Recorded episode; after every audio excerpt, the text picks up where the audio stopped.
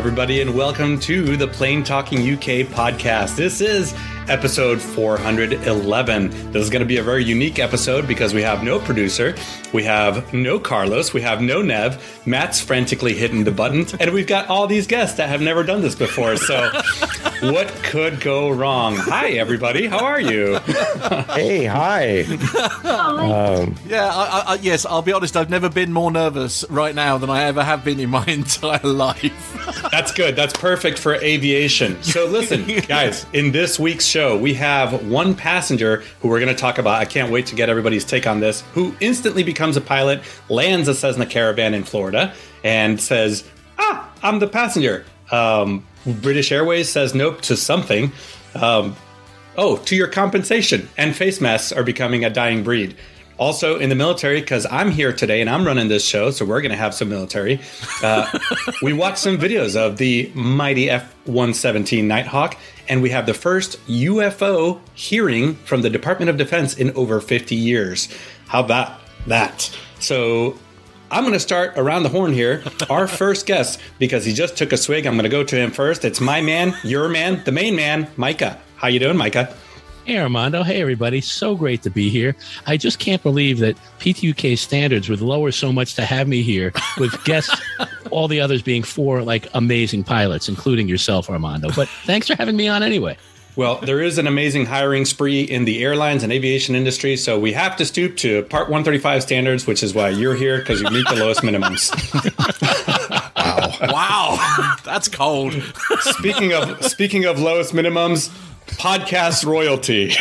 Been flying since the Wright brothers uh, Model B or whatever it is that they flew their second time around. It was the B model. Our our our godfather, Captain Jeff from APG. How are you today, sir? I'm so disappointed, Armando. oh no! Oh, you wanted worse than that. it was in danger of being nice. great, great, to be here with you all, and I'm um, looking forward to uh, having a good time. I love that. That's what you say now. Plus, I gotta. I, I, I can't uh, do anything too crazy because I'm going to see him in a couple weeks here in Charlotte. So, um, keeping uh, going around the horn, one of the plank holders of the Airplane Geeks pos- podcast and uh, contributor to several news outlets and magazines, and just a, an absolute legacy in this uh, podcast industry. It's Rob Mark. How are you, Rob? Um. Oh, that's me. Right. I'm sorry. I was I should have been ready for that cue. Uh, no, listen, thank you very much for inviting me. And uh, for those people that don't know, I've been flying a long time, even longer than Captain Jeff.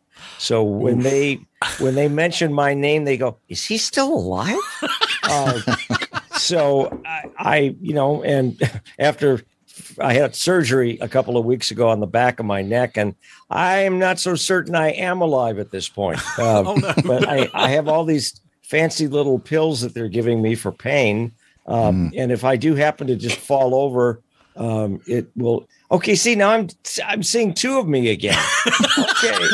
well, that's the pills just kicking in. This yeah, explains a lot. Yeah, this, you know, where's, doc, where's Doctor Steph when you really need her? yeah, uh, no. So it's it's really nice to be here. Um, I mean, I spent many of my younger years um, uh, with uh, the Air Force uh, at an RAF station in uh, in Essex in the UK, and uh, that was when I was a mere lad and um, you know, so uh, I I have a a pleasant uh, feeling in my bones for folks in the UK, Aww. despite the way you guys have treated me.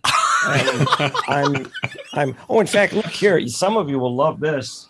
This is wait the mini, love it. This this is Eddie. It's a model of Eddie who's downstairs in the garage, uh, and uh, he's uh, love yeah. That. It's uh, it's quite a quite a cool car. I love that. Out of out of curiosity, we're going to extend the the intro here. Was that RAF Woodbridge or Bentwaters? Uh, no, it was uh, Wethersfield. Oh wow, so even older. Yeah, uh, yeah. Since we have a UFO story on the show, I was wondering if you were there when the R when the UFO incident happened at RAF Bentwaters.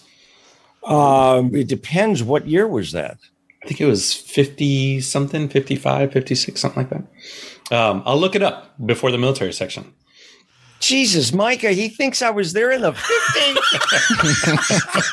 oh my God. Anyways, the storm is brewing. Uh, moving yeah. right on. Uh, listen, if you're a loyal listener to this show, you've met this young lady. She is an awesome individual, always sends the best Christmas cards in the world. Absolutely. She is a middle of the night cargo driver, um, ATP pilot, and newly minted Pilatus PC12 NGX pilot. Yes, I just threw that voodoo on you. Um, it's the lovely Mila. Hello, everybody. So nice to be here. Thanks, Mila, for coming on. This is uh, it's always nice to just to see your face, and you know, most of us are just going to be like, "Oh, right, right." We're, yeah, yeah, we're supposed to respond no, to I, I, think she's in shock, like the rest of us. I'll be. it's, yeah. I'm in shock. I know that much. well, speaking of shock, uh, bring out the AED. Matt, how are you doing today? Uh, yeah, I, I, you know, in fact, several people have said in the chat room here, like, just throw away the script. Let's just let's just chat for two hours. Oh yeah, yeah. let's do that. Yeah, yeah. I'm good, thanks, mate. How are you? How now? You've been doing a lot of flying this week, isn't it? Because we haven't we've we've lo- missed you for a, a, good couple of weeks now. Bless you. Um, oh my gosh! Because it's like, I mean, do you, do you, know what day it is? I, I want to tell you it's a Friday. I don't know if that helps. it is. It is nonstop. The only reason I know it's Friday is because of the traffic here on the Charlotte uh, Beltway. but listen, the corporate and the charter industry is just going bananas right now because everybody is going to the regionals and to the airlines, um, leaving us uh, lowly corporate guys in a bind where we're now flying like four days a week, which is way more than than I'm wanting to be flying.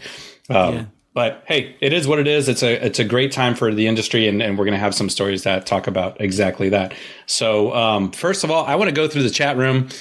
Uh, listen, there's some great people in there. I see David Abbey. I see GB's Model Zone in there. Lee Davis, uh, main man Micah with his blue spanner. Thank you for keeping those bots out preemptively. uh, Dirk S, Mazuz Kareem, uh, the APG show is in there. I've heard of uh, them.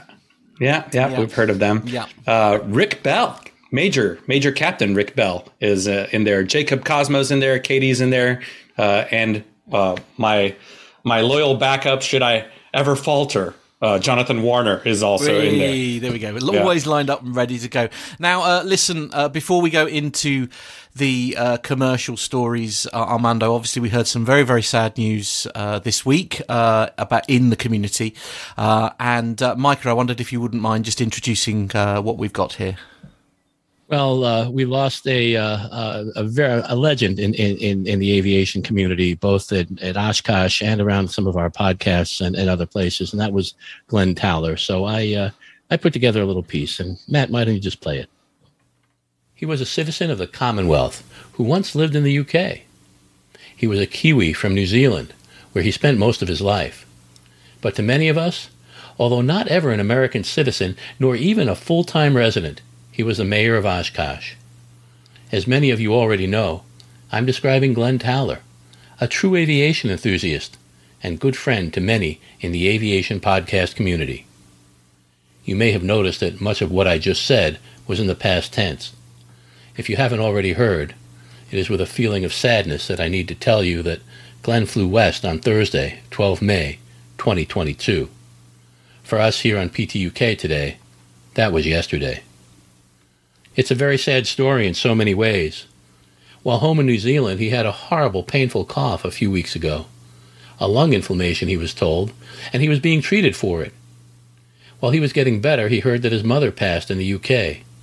He was too ill to travel, so they put off the funeral until he could make it. Last week, he flew from New Zealand to the UK via LAX, but when he arrived, he wasn't feeling well. He checked into a hospital and was diagnosed with a bowel obstruction and lung cancer. The plan was to have surgery to remove the blockage and then treat the lung cancer. He was in awful pain while they did tests and planned the surgery. On Wednesday, Glenn told us he just found out that his medical issues were beyond any kind of treatment, and he only had weeks to go. On Thursday, yesterday, he was gone. Glenn and I never met, we only communicated via Twitter and occasionally when we were in a group aviation Zoom call together. I need to be honest about this. He and I had arguments and disagreements, and in fact, had a major squabble last July. But we got through it. Glenn planned his trip to Oshkosh this year to include a side trip to Maine. We were planning on getting together for a lot of hangar talk and a beer or two or three. It was going to be just a couple of months from now. Glenn is going to be missed by a lot of people. He knew everybody. Many say Oshkosh will never be the same without the mayor. But for those of you who feel that way, I want you to consider this. At Oshkosh EAA Air Venture, from now on, Glenn has the best seats in the house. And Glenn, one more thing. That beer together is still going to happen. We'll just have to wait a little while longer for it. Save me a seat at the bar and enjoy yourself while you wait. I'm sure to be along sometime. And once I'm there, I promise to get the next round. For PTUK, here in Portland, Maine, this is your main man, Uncle Micah. Thank you, Micah. Much appreciated. As I say, very, very sad story uh, that goes with that, obviously, and our thoughts are with uh, everyone, of course, who uh, who knew uh, Glenn personally. As I say, and uh, Oshkosh won't be the same without him. He very much was the, um, you know, the sort of the the the, the go to person, wasn't it? Because he had been going for years, hadn't he? He's been going for 10 years. It was, uh, he, he went one time uh, after winning some kind of uh, ticket and he decided to go and he's been going every year ever since. And I don't think he's missed one since uh, mm. 2011. Um, I think maybe he missed one year, but uh, but yeah, he will be missed there. He'll be missed by a lot of people. They are uh, Hillel. Uh, uh, Jeff, do you know what uh, Hillel's putting together a, a, a brick for him at Oshkosh in the wall? Mm. Do you know anything about that? I yes. believe that that's in the works, and uh, there is a fundraiser. I, I, believe it's still open via PayPal, and I'm sure we can give the uh, link to that to uh, Matt, yep, absolutely. so we can put yep. that in the show notes. Um, but yes, there uh, there is a, a, a plan underway to uh, help m- memorialize Glenn yep. Uh, at AirVenture.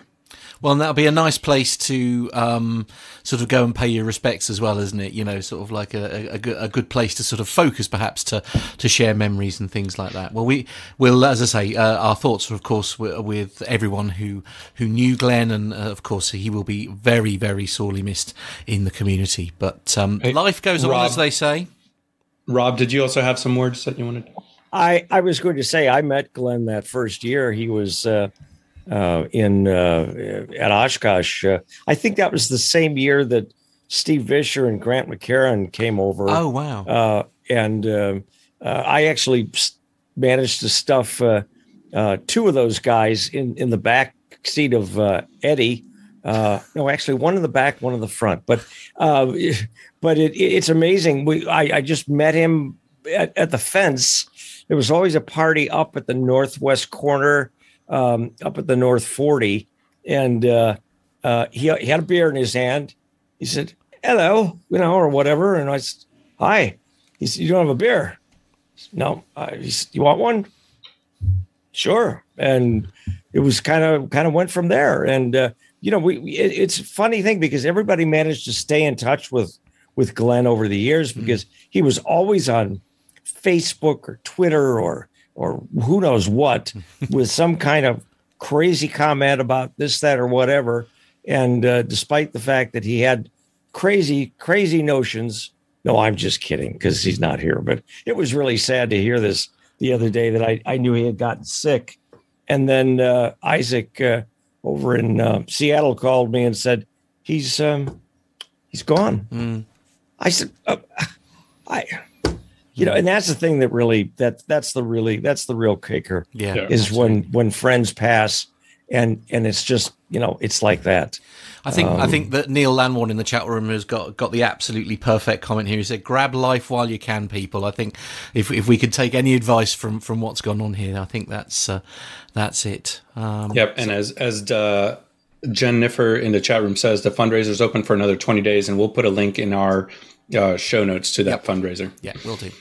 Okay, we'll move on then, All if right, we may, um, Armando. Um, as I say, because uh, you know the the last thing I know he would want is for everybody to be sort of sad about this. We're here to talk about aviation, and we've got an incredible group of people to do that with. Let's do it. Let's go some commercial. Oh, now you see you've done that to me. there we go. Turn on the seatbelt light. Please take your seats and fasten your seatbelts.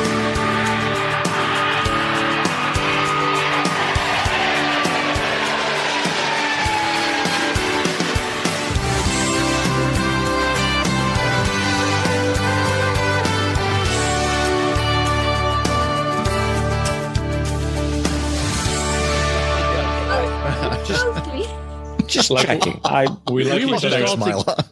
we were just all together in uh, in the UK in February. All of us here. oh, that's we, right. we like each other like we like cheesecake. Oh, anyway, so we're back.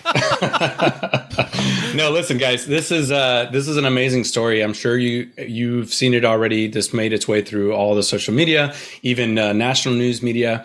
Um, it's been uh, just about everywhere. Blancolirio channel did a thing on it. VAS Aviation has the audio to this.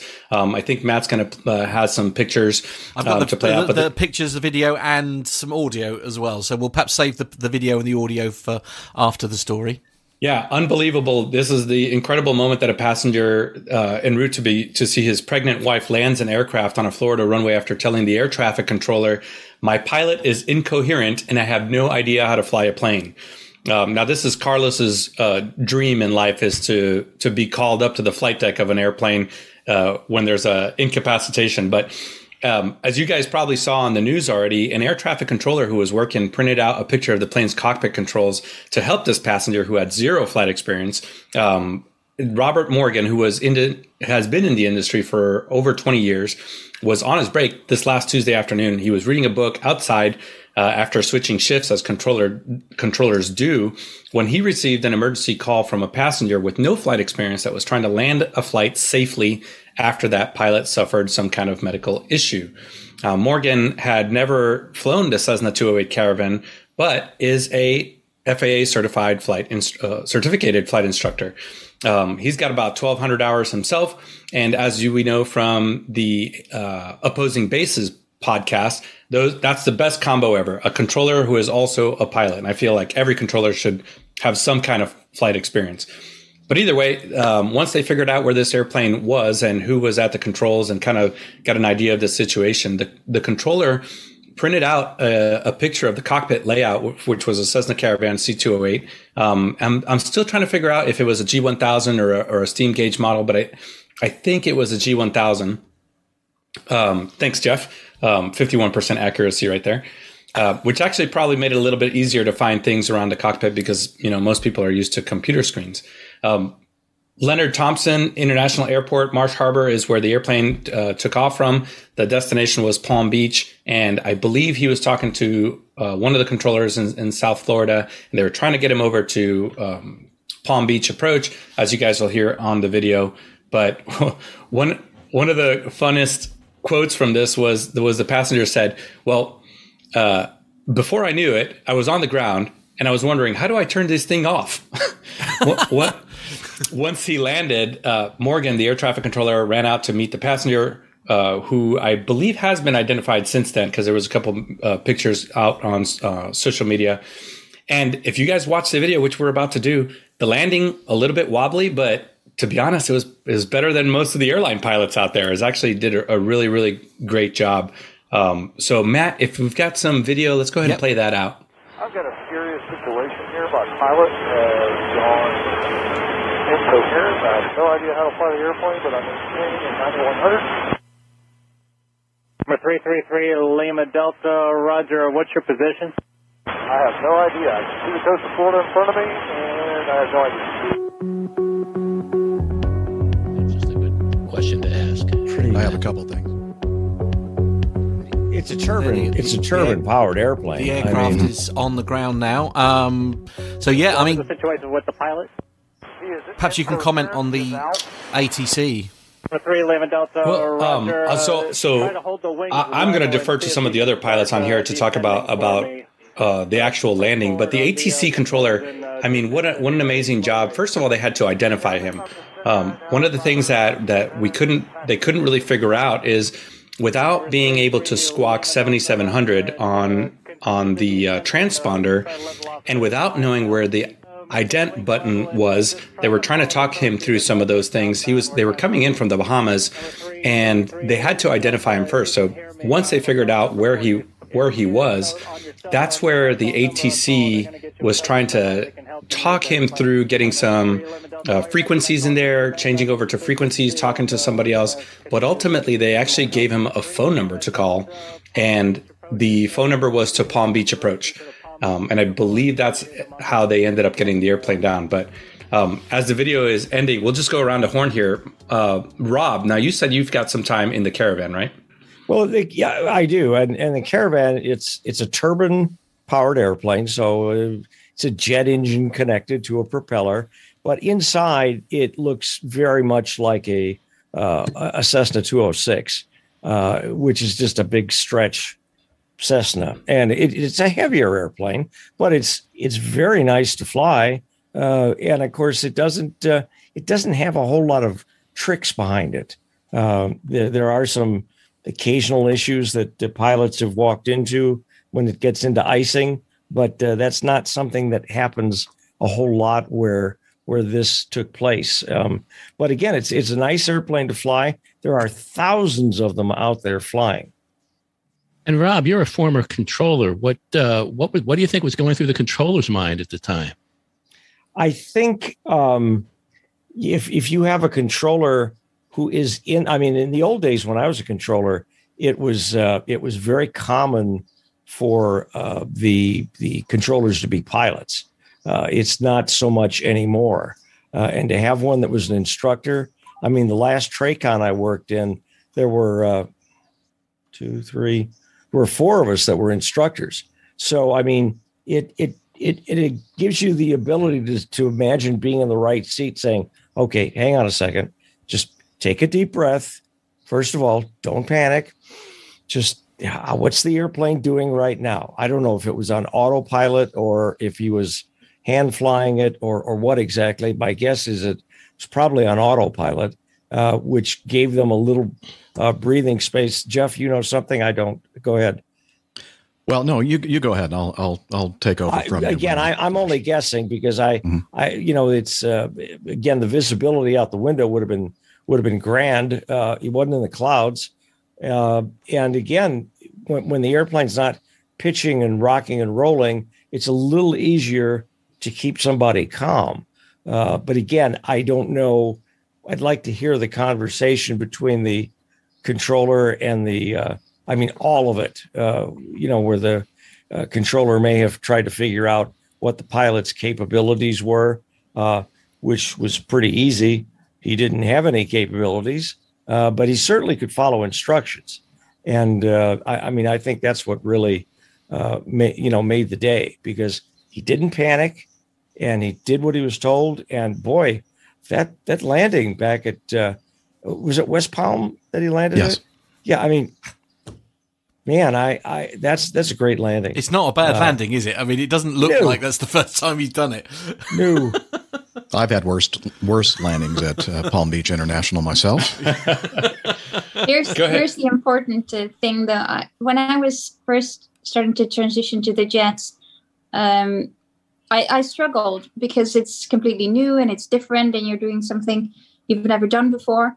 And my instructor used to tell me, fly it like a Cessna. Just go back to the basics and, and relax and just fly. It's an airplane. It's going to do what it's going to do. And I think in this case, you know, we're all experienced pilots or flyers. And the most important thing is to go back to those basics. And I think the controller did a really good job in explaining to this person, okay, you're going to do this and you're going to do that and then you know next step next step next step um, back to the basics which just reminded me flight like a cessna so whenever you're in trouble flight like a cessna yeah one of the uh, one of the things that i do when when i was flying for civil air patrol was using the right terminology and the right verbiage um, flying cadets right? And john jester's in the chat room um, he was there with me and has flown hundreds of cadets.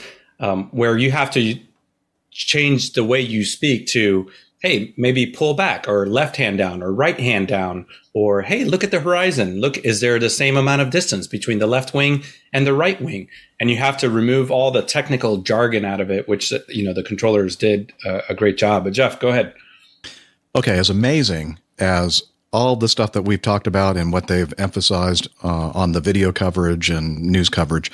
Something that has been left out, which I think is very critical, uh, about 52 nautical miles south southeast of Fort Pierce, and I'm reading from one of the uh, news sources. The aircraft's pilot told the two passengers on board that he wasn't feeling well. He then collapsed, pushing the yoke forward. The aircraft immediately entered a very steep dive from 10,000 feet and around 154 knots of ground speed. It got to 6,200 feet and an alarming 295 knots uh, ground speed. So the aircraft lost nearly 4,000 feet in a half a minute. 4,000 feet in 30 seconds.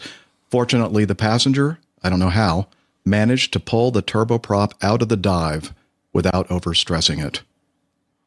Gosh. That's amazing. That, that happened before any contact was made with air traffic control.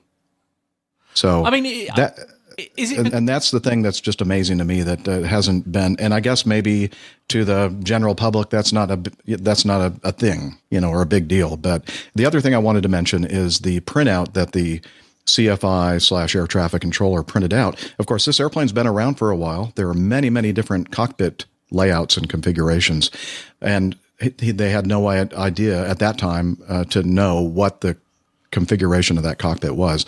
What he printed out was the old six pack, uh, the old mm-hmm. traditional uh, classic kind of a layout.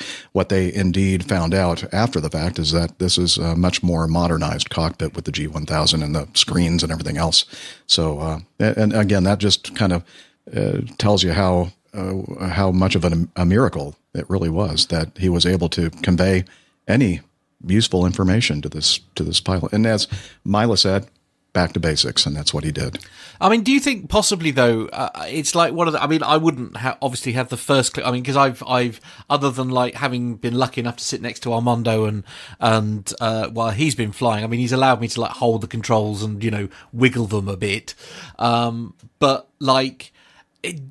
Do you think it's like possibly like we've all seen enough TV programs and enough like sort of uh, some kind of basic instinct where you know you've got to at least pull the lever up a bit.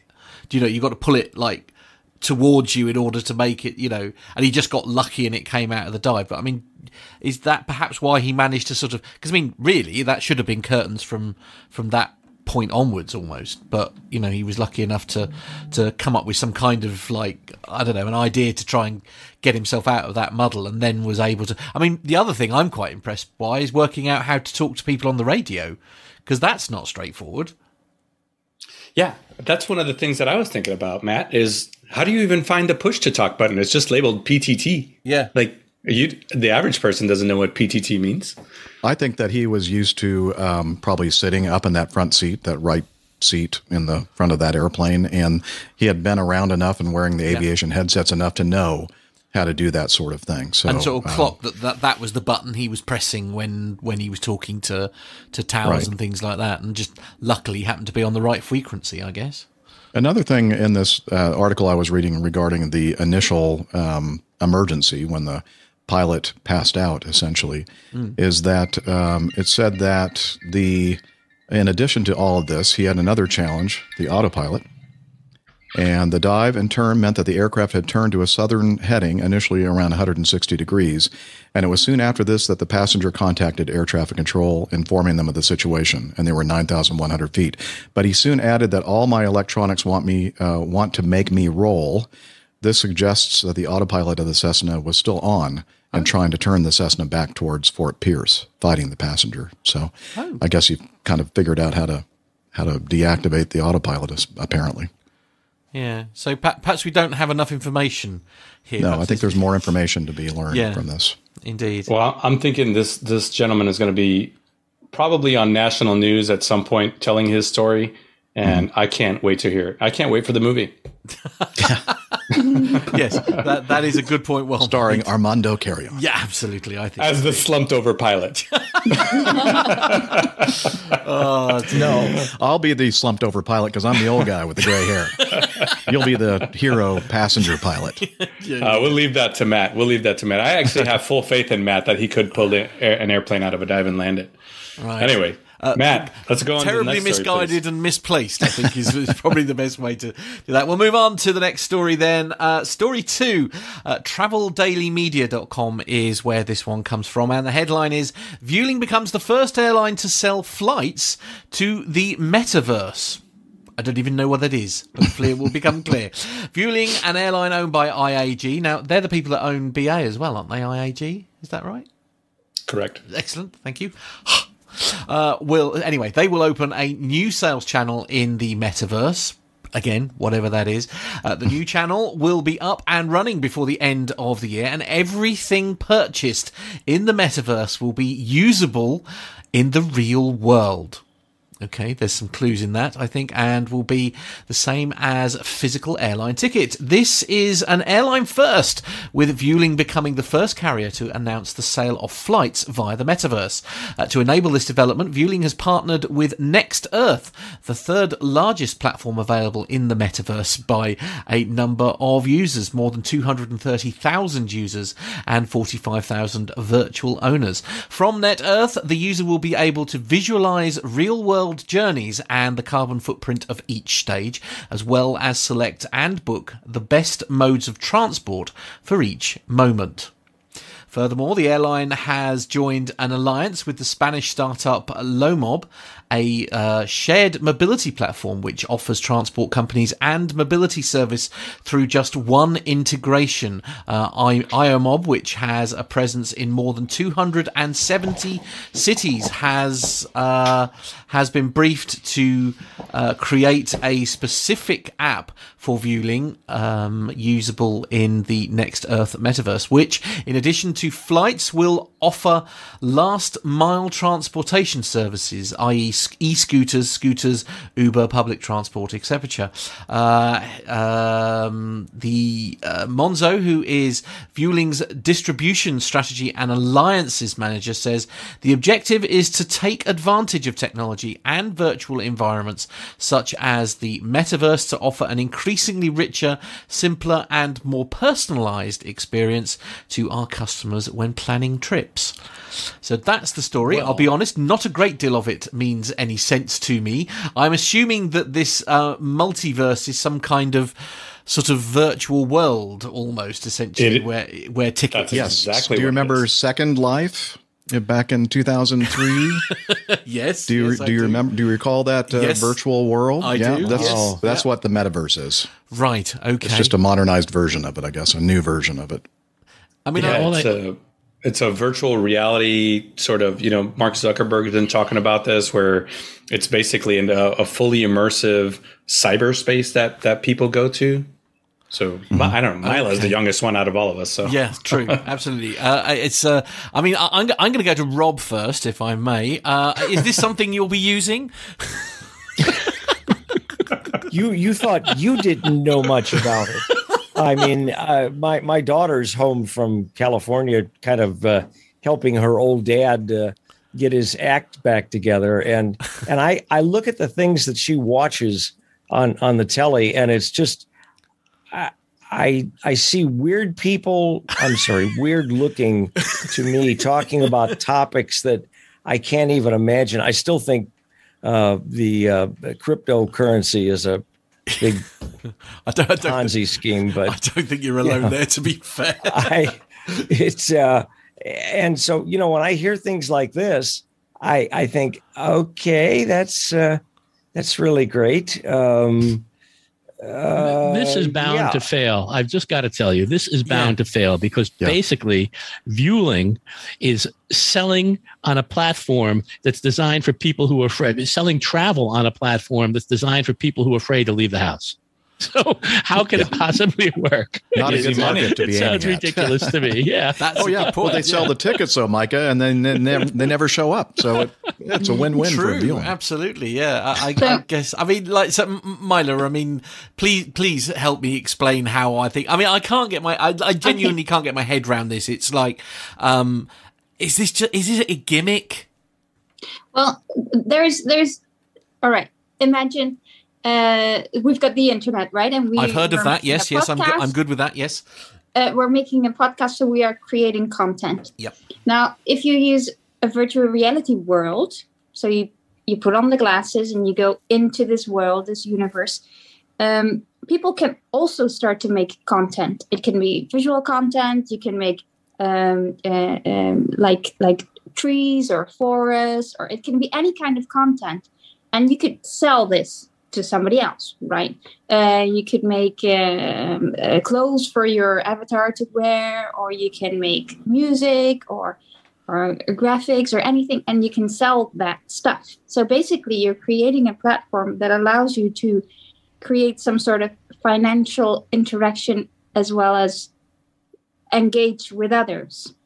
And then if you start making money off of this, for example, you're a storyteller, you tell you tell a story in some form on this platform, or you create a game that people can play or something like this, then of course you could um, uh, monetize this and then that goes straight into your bank account. Now, at the end of the day, you take that take the virtual reality glasses off, that money is still going to be in your bank account because you have created something that other people can buy. And then you could, of course, use that money to buy a flight or Wow. Okay. So um, Neil, actually, Neil, Neil Lamwarn's got a great comment in the chat room here. He's saying, uh, "So now you can queue up at security for four hours, but virtually." I think that's lovely. Uh, well, speaking of the chat room, I'm with Rick Bell on this one because if we're flying airplanes in the in cyberspace and the multiverse, isn't that where, like in Spider-Man and and Doctor Strange, like that? Isn't that where all the villains always go to attack the airplanes in the air in the movies?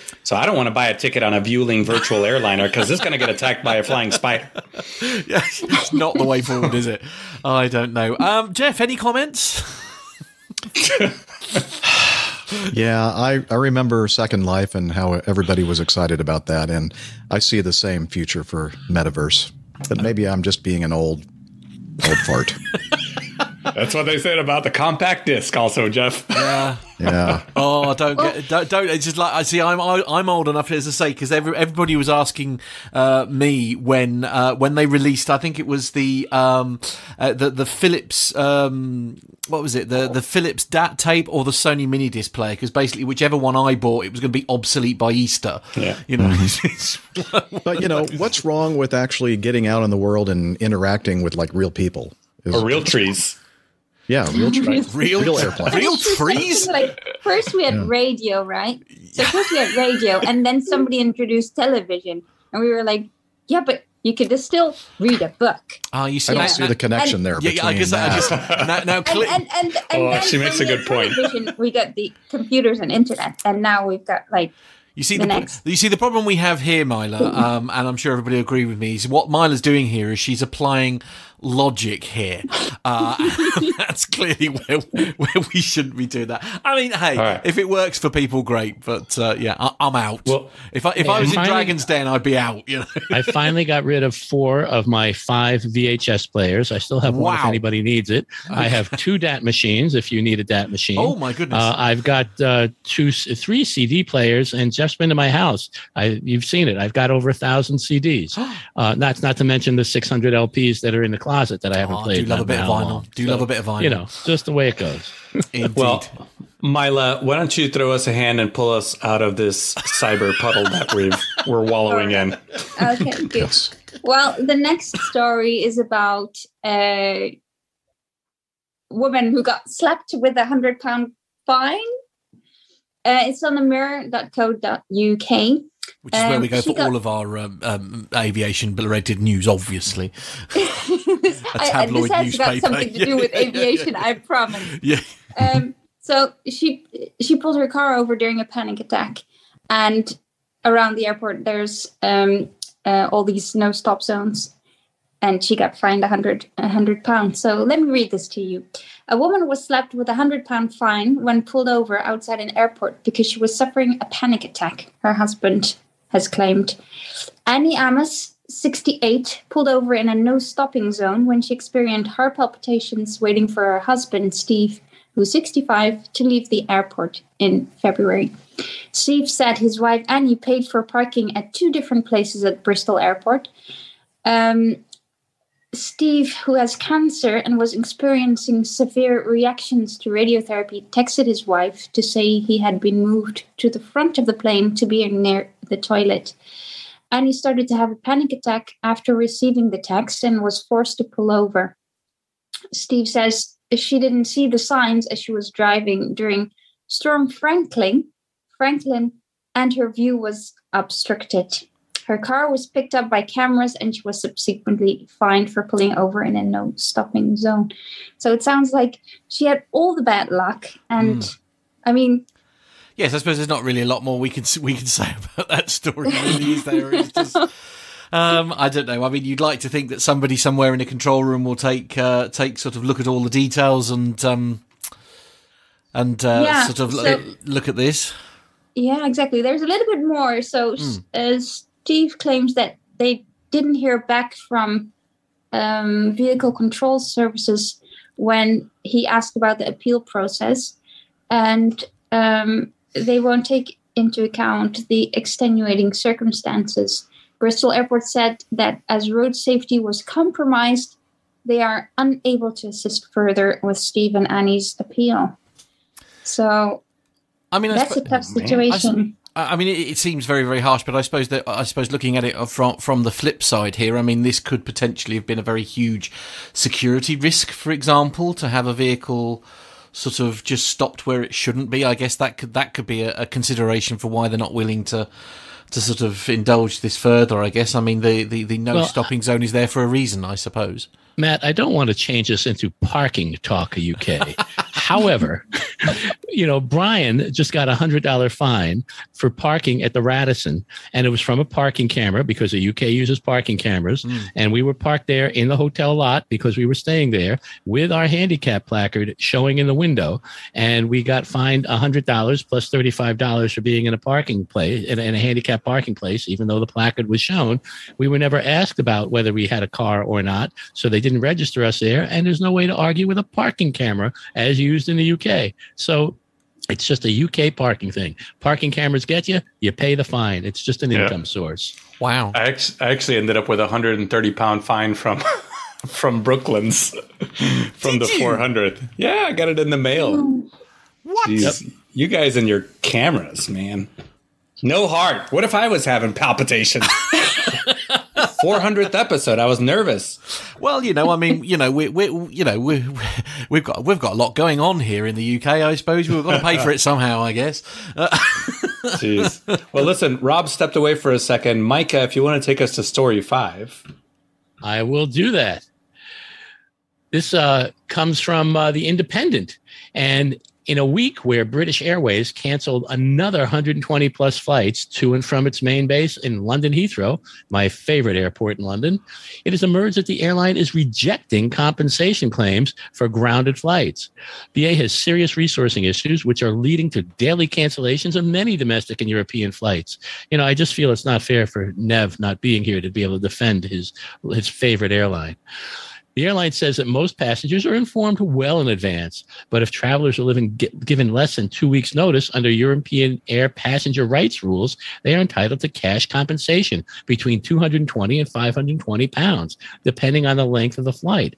Boy, I wish that happened in the USA. We could be canceled the day before. We could be canceled two, 10 minutes before, and there's nothing we can do about it.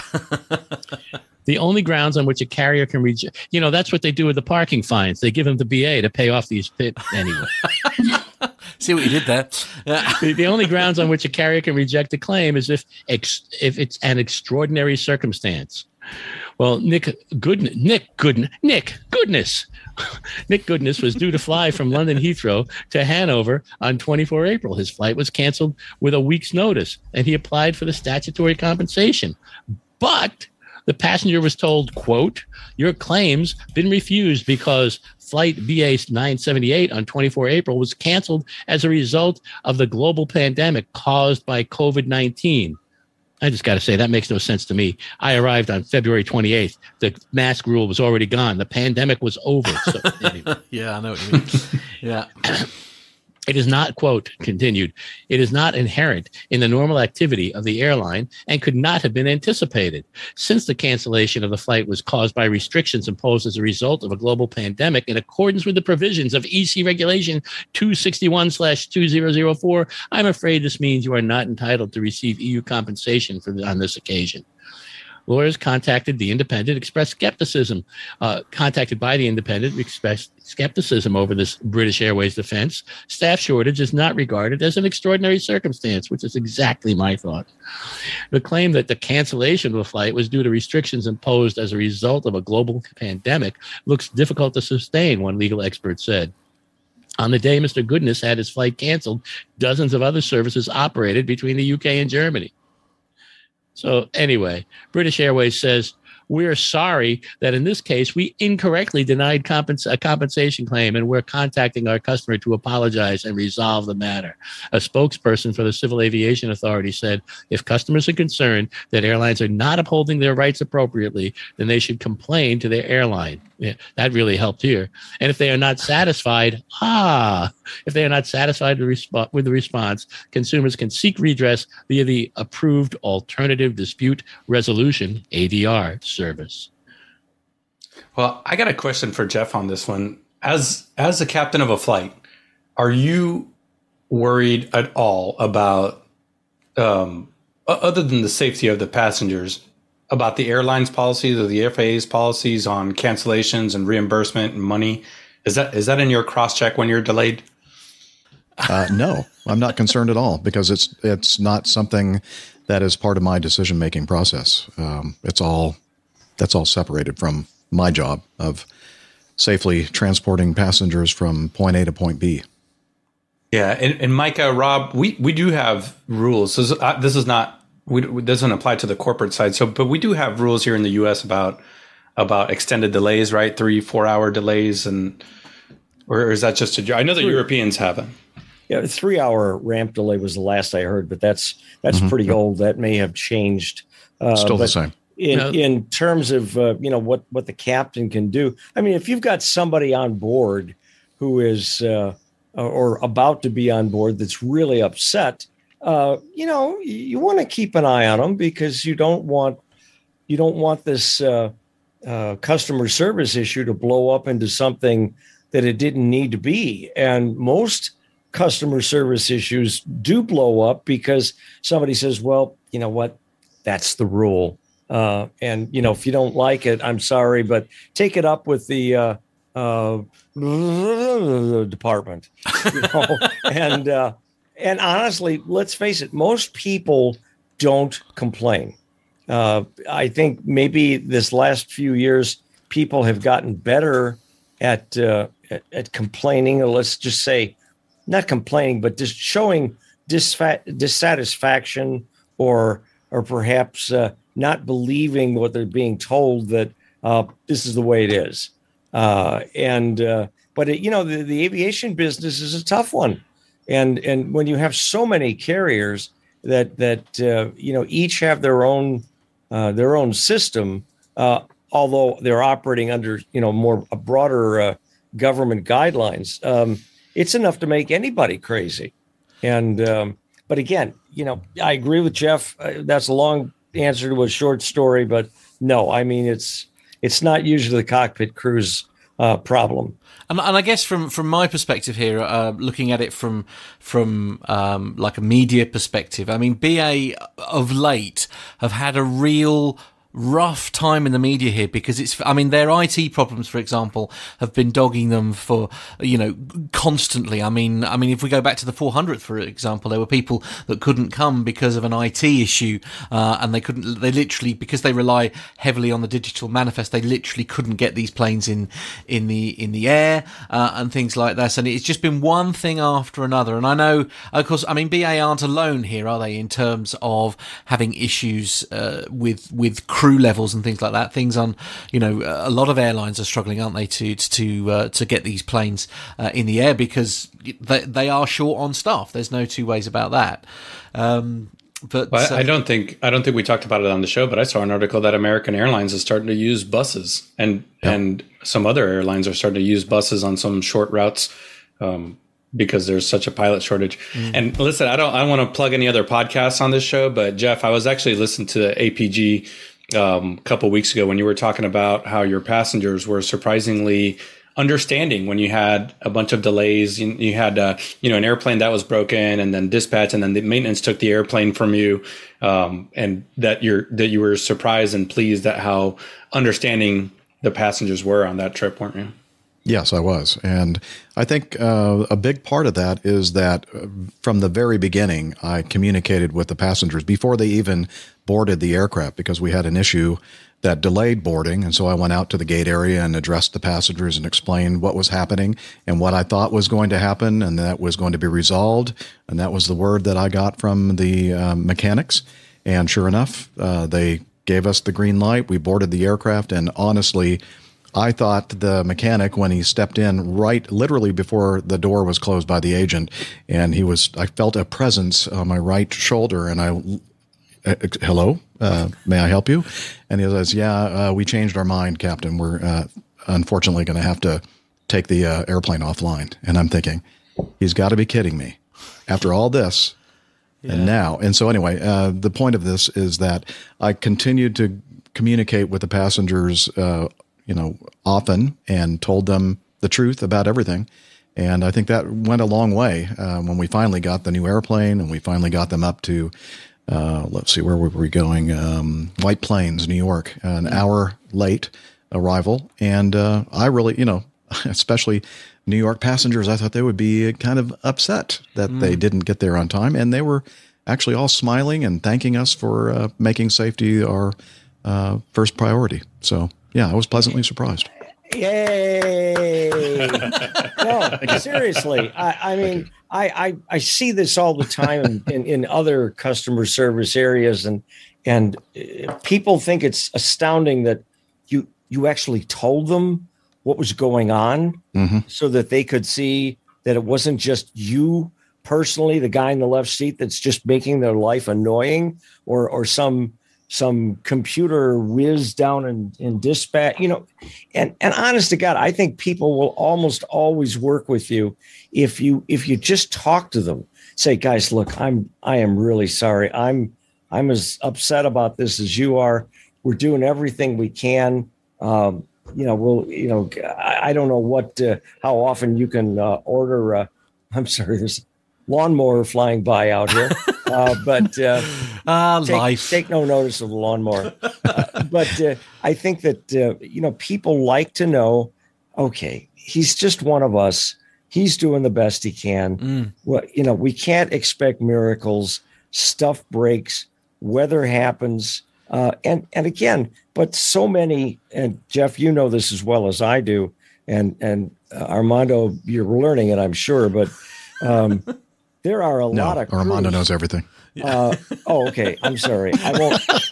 I I won't make that mistake again. Um, okay. But uh, but you know that there are crews that are lousy communicators. Mm. Yeah. They're just lousy. They go, "Hey, I can fly the pants off this airplane, but talk to the people."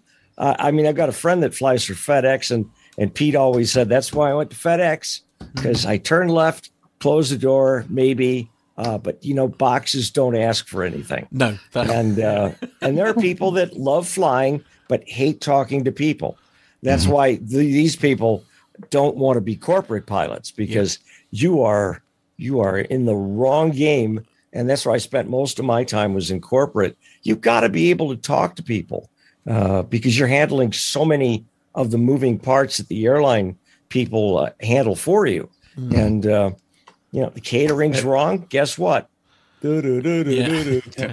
What did you, you, order? As you, oh, and and then there are those people that hate flying and hate talking to people, and they hang out in the metaverse. Naked well, drinking wine. Yeah, we've got we've got a I comment in gonna... the chat room. There's a just very quickly. There is a comment in the chat room here from Alex Robinson. He says, "On my recent flight out of Manchester, bag drop and security took so long. I was actually relieved to have a delay due to a crewing issue, which is uh, yes, we're, we're, in the UK we're having problems in terms of security as well. I mean, and there are stories after stories of people missing their flight because uh, they haven't been able to get through security in time. So essentially, what we're saying is it's not um, it's not an exclusive problem to BA, I suppose, here in the UK no. or indeed around the world. I think at the moment. No, I yeah. I read a story a couple of weeks ago about this when uh, Southwest was going through some issues because we've had Southwest and a few other uh, other American went through it, and they said some of these scheduling systems are so old. Uh, mm. They should have been upgraded a long time ago, but you know, when airlines are doing well, when companies are doing well, uh, and things are flowing smoothly, they go, "Hey, man, just keep yeah. keep bringing in the cash." And then when something breaks, you go, "Oh my god!" Now what know, do we do? Yeah, absolutely. Yeah, exactly. Yeah. You've essentially, in a nutshell, described BA's current IT situation. I think that's the that's the thing. Anyway, we better move on because, as I say, we're, we're only at story number six, and uh, we're we're already running out of time. Who, would have thought that was likely today? Uh, Jeff, hmm. you have the next story, I think. Yes, from FlightGlobal.com. Tibet Airlines A319 suffered massive damage in a runway excursion. Uh, further details, including eyewitness accounts uh, and images showing aircraft damage, have emerged following the Tibet Airlines Airbus A319 runway excursion at China's Chongqing Jiangbei International Airport. I think you did this on Perfect. purpose, just so you could hear Perfect. me try Perfect to explain. pronunciation. Thank you. Of course it was. The aircraft's entire left side CFM International CFM 56 is shown completely, completedly. Uh, that that's must be a UK it's version a UK, of the. Yeah, uh, a UKism, yeah. Is it really? Okay. no, I no, thought it was not. just a it's typo. Not. oh, no, it is a typo. it is a typo. Okay, good. Uh, is shown completely ripped away from the wing, and the aircraft's landing gear has collapsed. The forward part of the left side fuselage is severely charred. Social media footage had shown the left wing on fire as passengers escaped. In addition, the A319's fuselage is cracked after the wing. The forward fuselage near the nose wheel is also stoved in. Um, new term for me. One video shows dozens of passengers exiting from the main left side door as a blaze builds up under the aircraft's port wing. Slides were deployed from the left side emergency exit over the wing as well as from the left rear door. One image shows that the left side overwing emergency exit was opened, but apparently left in place. The left side main door is also open, but it appears as if the slide was not deployed. The A319 was due to operate flight 9833 to Nyingchi on the morning of 12 May when it aborted its takeoff and veered off the runway before bursting into flames. Uh, Tibet Airlines says all 113 passengers and nine crew were evacuated safely, with close to 40 suffering minor injuries and needing medical attention. Investigations led by the Civil Aviation Administration of China are ongoing. Uh, early images of the accident show the aircraft's right rear uh, rear right hand door opened with the slide deployed, but the forward right hand door and overwing emergency exit appeared closed.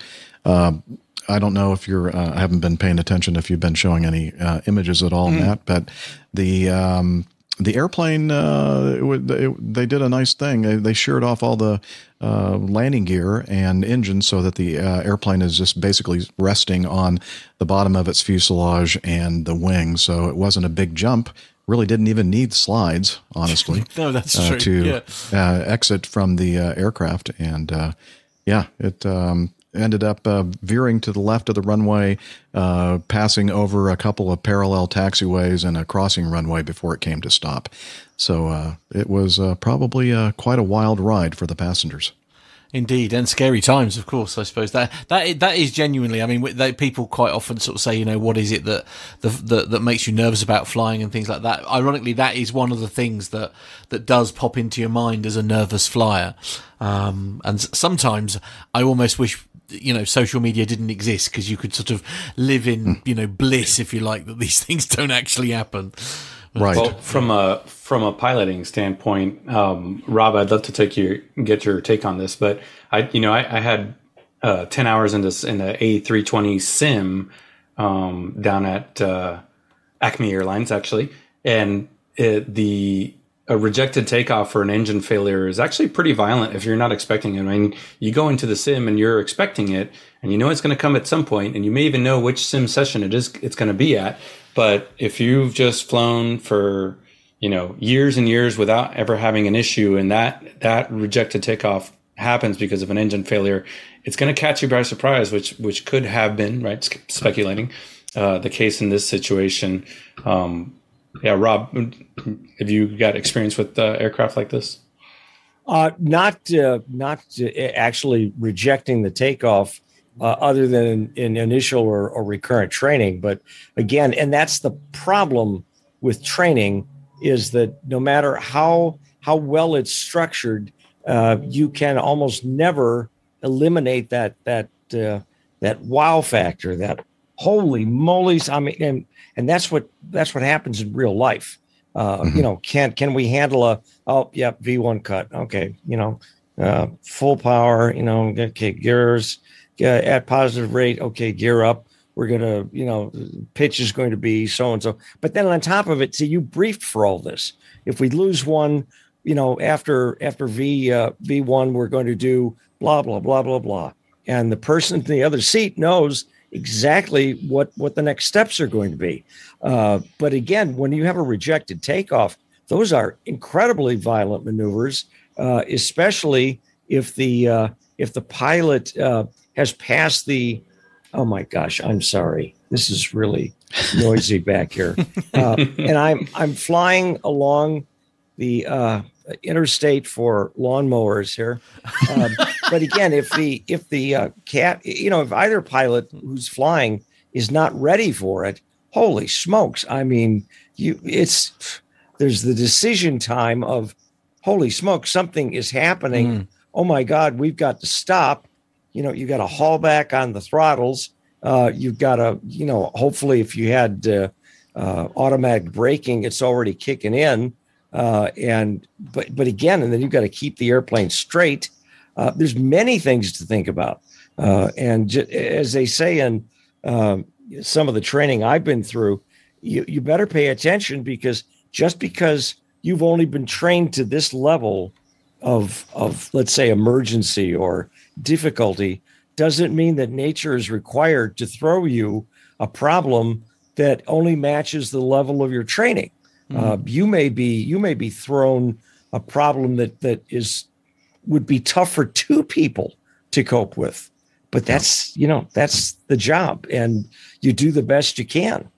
Beyond yes, the scope, uh, the beyond the scope of your training, uh, that's when it's uh, dangerous, and you're put to your test to use all your skills. And an eyewitness account reported by the local media uh, from a passenger surnamed Zhao suggests that there were two explosions that occurred right before the runway excursion. So, oh, yeah, talked about startle factor there. I'm yeah. sure that it was uh, I mean, of course, what, hopefully, what it will have done though is made sure that everybody got off the aircraft as efficiently as they could, and of course, they will have absolutely left their little suitcases behind and just. Oh, I'm sure. Yeah, yeah absolutely. I'm sure it was well, a very I was, uh, dignified I was departure. Purposely, I was purposely skipping Jeff on this article because between the uh, 727, the Mad Dog, and the 717, the only way he knows that an engine is out is when the flight attendant comes up and says, "Hey, it's getting a little warm out here. Can you turn the air conditioning up?"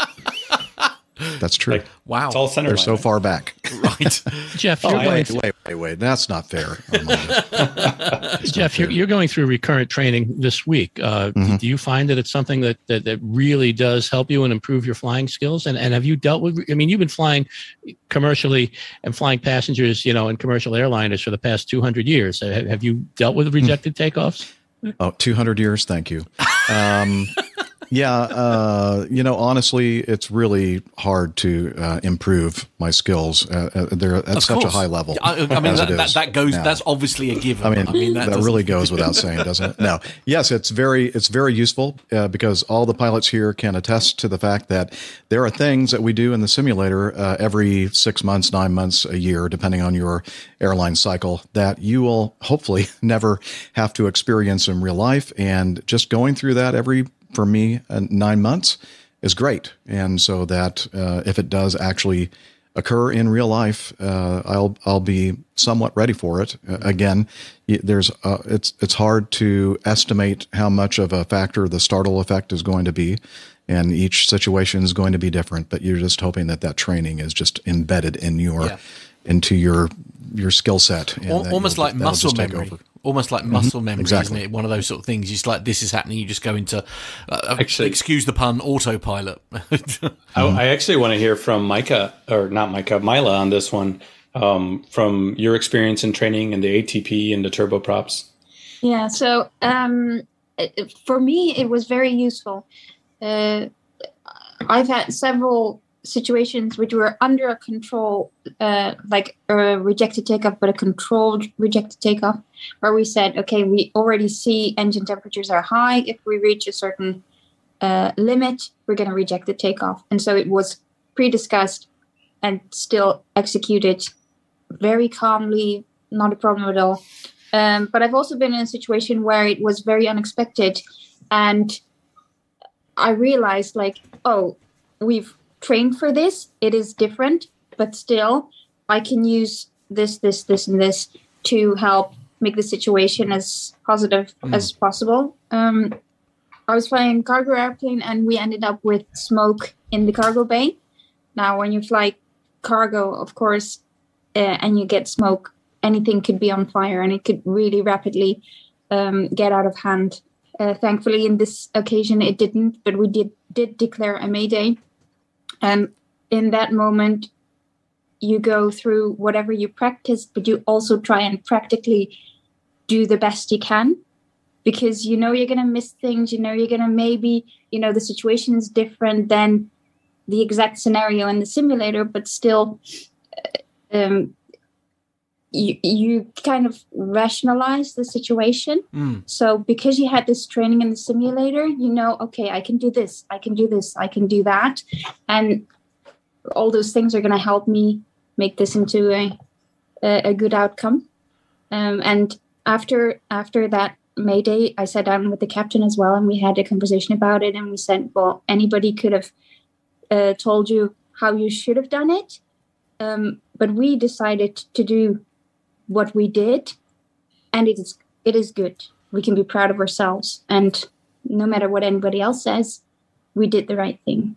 So and then you see that yes scenarios are different from the simulator but the training really really helps especially for your mindset because it just helps you keep calm. I bet. Yeah. And, and the, you know what? This relates right to our, our next story talking about training and simulators and habit patterns and um, assertiveness.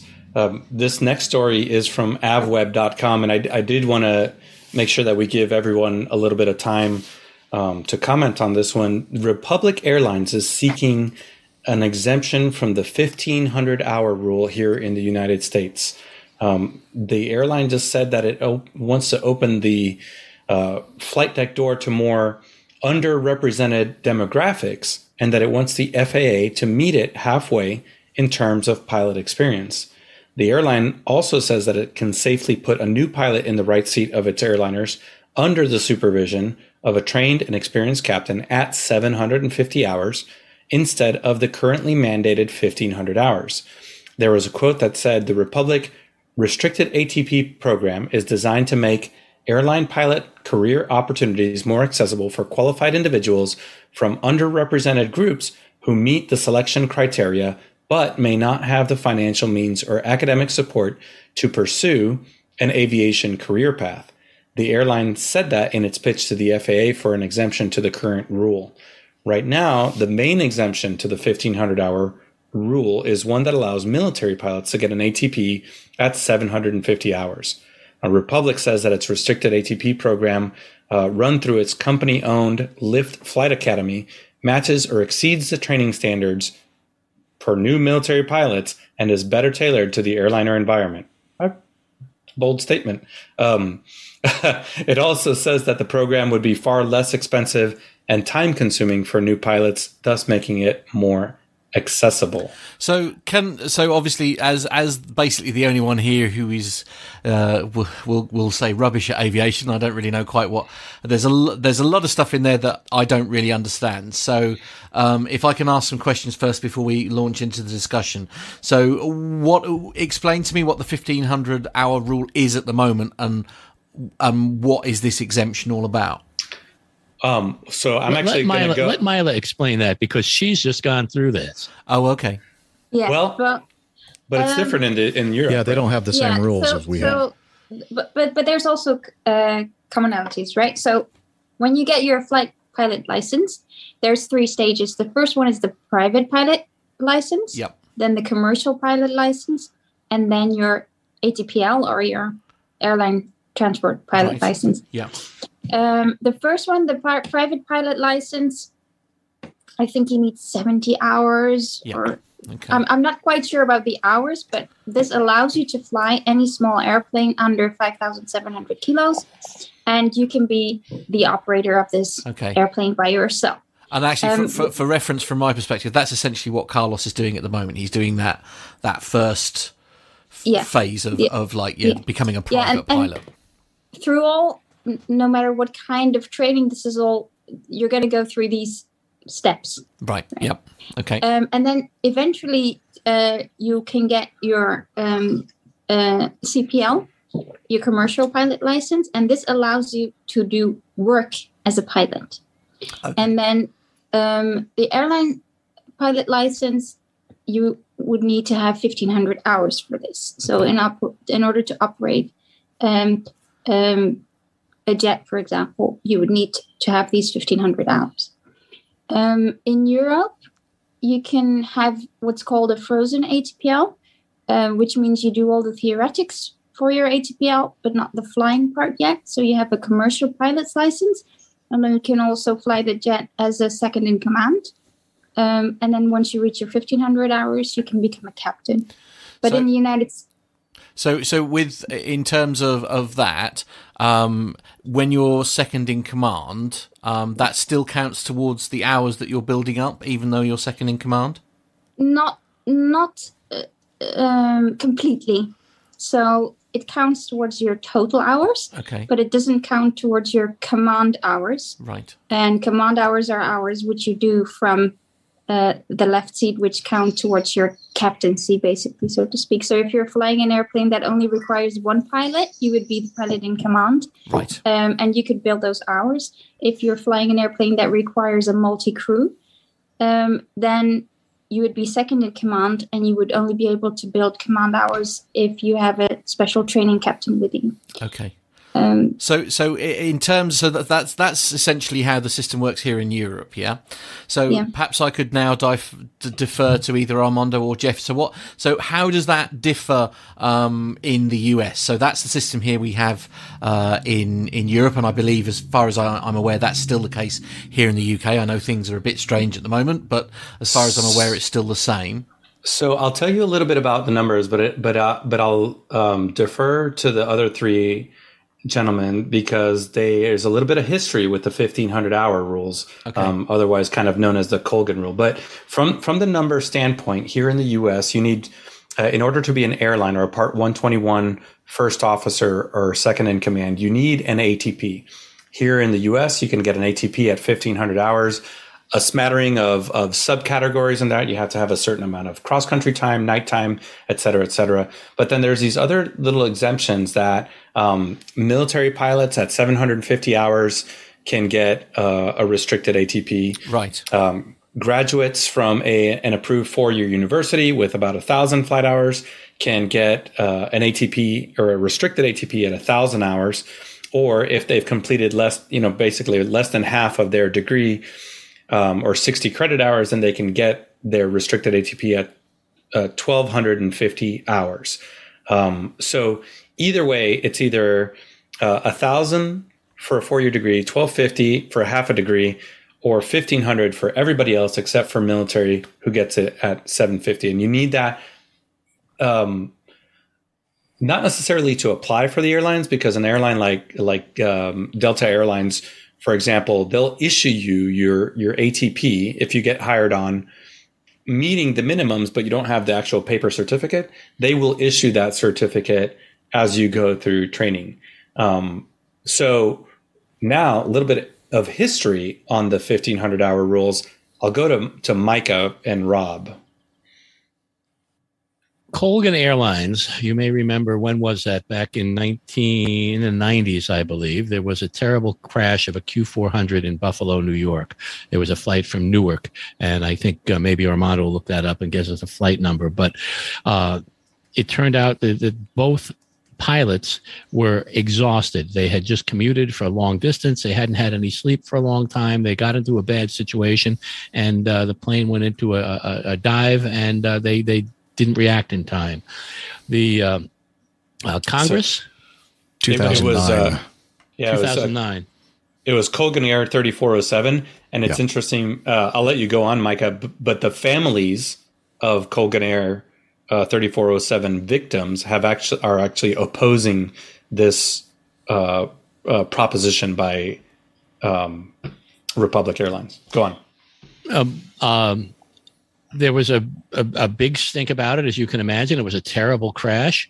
And uh, in my opinion, uh, Congress acted because they needed to act from a political standpoint and had a knee jerk reaction saying, we are going to establish this 1500 hour rule that nobody can fly under 1500 hours. And there are some very good pilots that might be under 1500 hours, uh, but and it didn't deal with the circumstances involving really the, the rest that was required quite as much as it needed to be. Um, the one thing I do want to uh, point out about this story in general is that it's uh, really a very uh, they put a political spin on it by putting on uh, explaining that this will allow for more underrepresented demographics as pilots, which may or may not be true. But really, the reason for this whole exemption is that there's a pilot shortage, yeah. and all they want to do is fill that shortage. And by lessening the number of hours, they can get more pilots, and that's my biggest concern uh, with it. I suspect that there are some excellent pilots, and there have been for years with only 750 hours. Um, and I, I'm sure that it's a question of finding them and, and plugging them in. But this knee jerk reaction by Congress to just create 1500 hours again didn't solve the problem that was that that took place based on the, the Colgan and of course the uh, the survivors or, or the, the families of of that crash are going to oppose this because they think the problem was solved by this but problem still exists. Jeff, you have, have something to say, obviously. I do. Thank you. I was going to let Rob go, uh, but uh, if, if you'll um, allow me. Uh, the three things that were major factors in this Colgan crash uh, um, experience levels, and that was addressed by this 1500 hour rule, or it was somewhat addressed. Uh, but I think the two most important things that uh, happened in this were lack of good judgment and piloting skills uh, and testing and keeping track of failed check rides and that sort of thing, which was uh, not good back in uh, 2009. And uh, hopefully they've they've kind of plugged some of those holes by now. And the other thing, the third thing, fatigue. And you know, Armando mentioned uh, the fact that the fatigue was a major factor here. And honestly, they didn't do anything really, in my opinion, to address that, especially the, uh, the, the issue of people commuting all the way from the West Coast to start a trip on the East Coast and then to fly into some very challenging icing conditions and uh, and pair that with a captain who had failed many check rides at various airlines along his way, and the second officer, I mean, the first officer was very new and didn't have a lot of experience. I'm not sure what her skill levels or judgment um, making skills were, but those, to me, were the most important aspects of the reason for this crash. And what we got out of it basically was the 1500 hour rule, which is quantity, not quality. I mean, I, I, is I mean, there's potentially an argument, I, I guess, here that you could have uh, a very a very capable pilot with less hours under their belt Yes, and I'd also yeah. like to add to that. I'm sorry to interrupt you, Matt. Yeah, you're right. Uh, I'm. I, you may have seen me uh, kind of flying my uh, red BS flag uh, yeah. on this uh, little um, uh, what do you call it? News um, press release. Mm. Um, Republic says its restricted ATP program run through its company-owned Lift Flight Academy matches or exceeds the training standards for new military pilots and is better tailored to the airliner environment. I would say mm, no, it doesn't match or exceed the training standards in the military. I know this because I received that training, and it's mm. it's uh, it's amazing. The other thing is, I know personally someone who was actually an instructor. Uh, a student at first and an instructor at this uh, program that Republic runs. And I was just flabbergasted when I asked him uh, you know, did they really emphasize manual flying skills? And he said, nope. Just a couple hundred feet after takeoff above the ground, we're putting the autopilot on and leaving it on for the entire flight. And I'm saying, uh, what, have they explained why they're doing this? I mean, you know, the the uh, NTSB has identified this is a major, like the number one issue with mm. airline crashes over the last couple of decades. You know, loss of aircraft control, and uh, the the need for manual flying skills. And he said, well, the the company says that this is the way they do it in the airlines. So this is the way we're going to train you. Right. Yeah, thinking, that line mm. about that line about the equivalency to the Air Force is a, what you call EE. That's uh, equestrian excrement. exactly, exactly. And you know, the thing that uh, is uh, amazing to me, the the a military pilot, even in today's newer new generation military training, um, most of the time that they spend flying airplanes is manually controlling the airplane. Mm-hmm. There's not a lot of autopilot usage, mm-hmm. and so you're you're just building those fundamental. As again, going back with what Mila said earlier, fundamentals, the basics. Uh, and that's what you need. And a pro a company that is, put, you know, not pushing pilots to exercise these kind of skills from early on, that is just a recipe for for disaster, in my opinion. Mm-hmm. I'm concerned yeah. about it. I honestly am. Rob, yeah. I'd like to get your take on this. Well, it's about time. I mean, no, I'm kidding.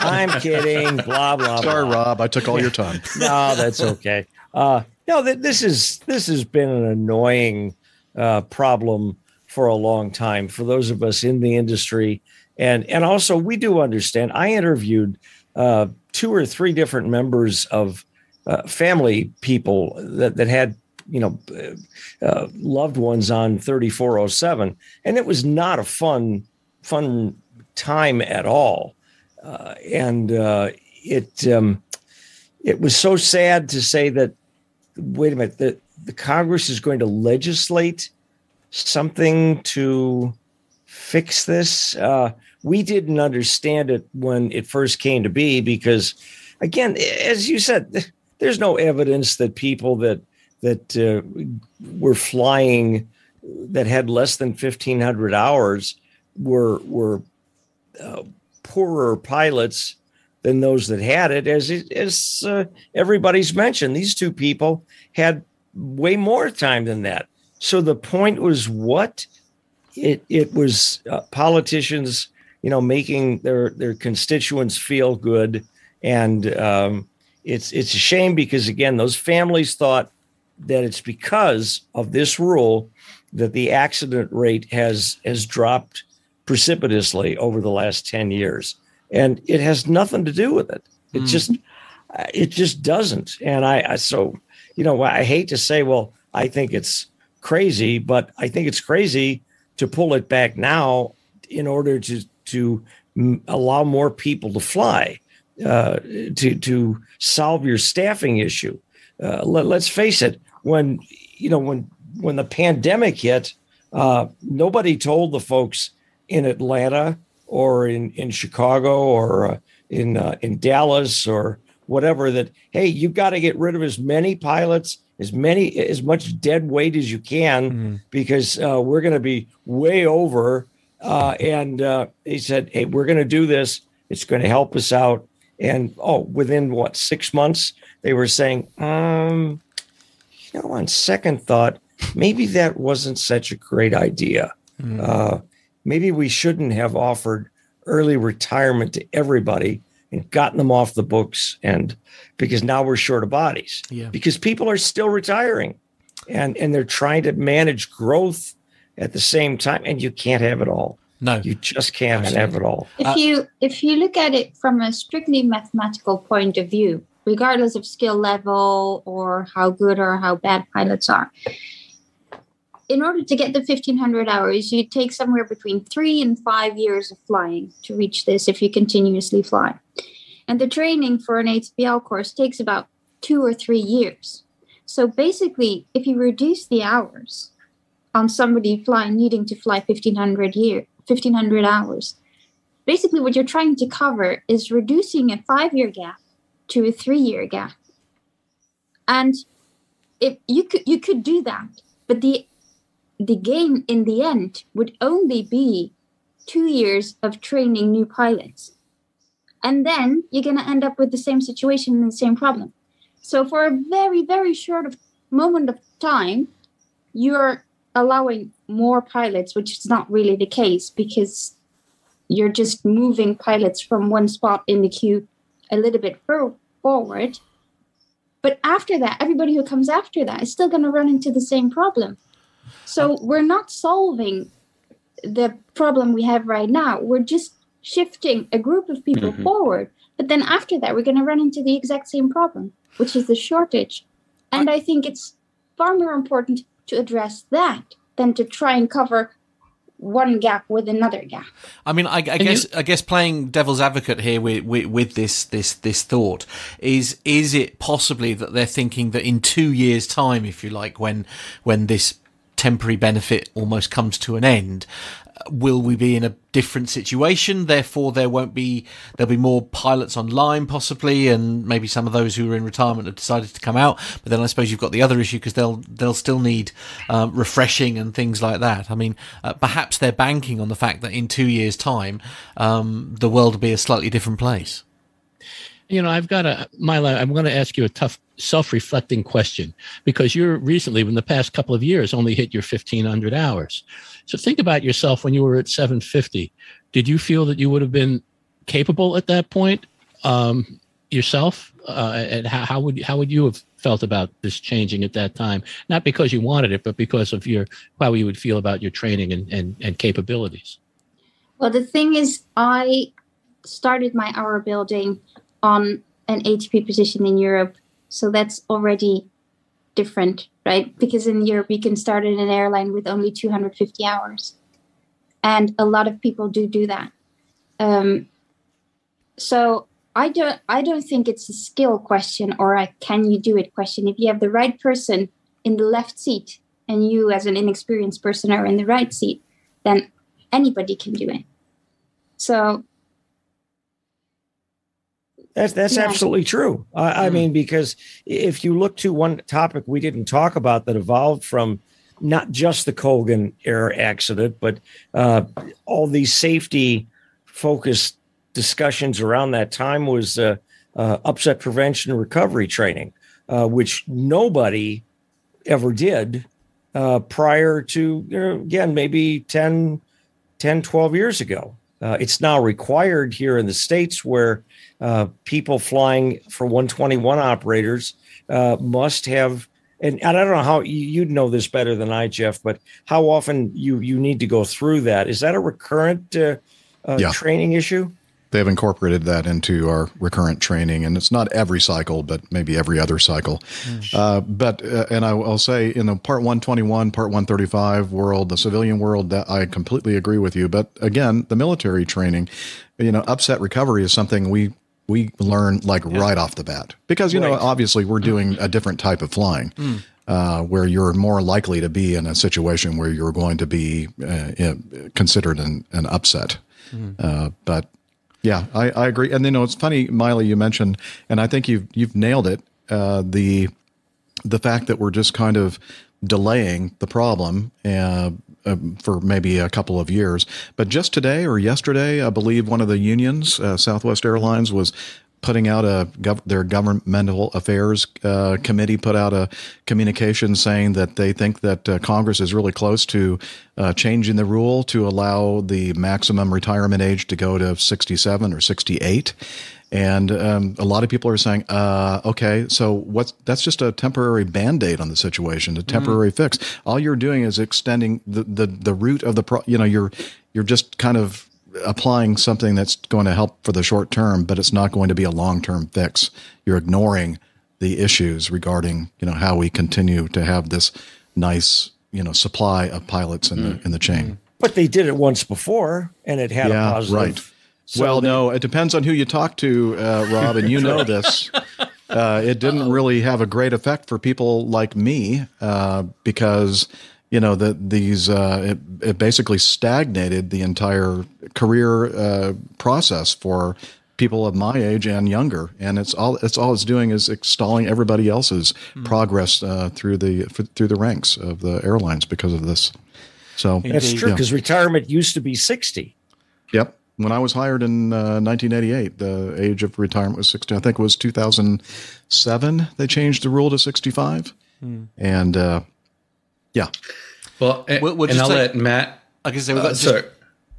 Go on. Sorry, I'll let I'll let Matt uh, work the timing here, but I just have one more, um, I guess, comment. Is but prior to Colgan, um, you could get hired at an airline with a commercial into SIC mm. with a commercial and 250, correct? I think so. I got hired with a lot more than that. I had a little over 2,000 hours and it was all military. Um, and, but I did not have an airline transport pilot um, license. I had a uh, an ATP written examination, but I had a commercial, basically an equivalency a commercial license, uh, and based entirely on all my um, military experience. But I did not get an airline transport pilot certificate until I checked out as a captain at Acme mm-hmm. Airlines. Uh, wow. Uh, when I got the 727. Wow. Okay. There's a couple of comments in the chat room that I will uh, just take if that's okay with everyone. So, uh, uh, Alex Robinson Myler is uh, agreeing with your comment, saying that you need to teach these airlines some calculus. As Myler is saying, it's all about the rate of training, and and that that is, as you say, it's, a, it's as I think Jeff was saying, it's like literally a band aid on the problem, isn't it? Um, you know, in two years' time, we're we we're going to be in this same situation again.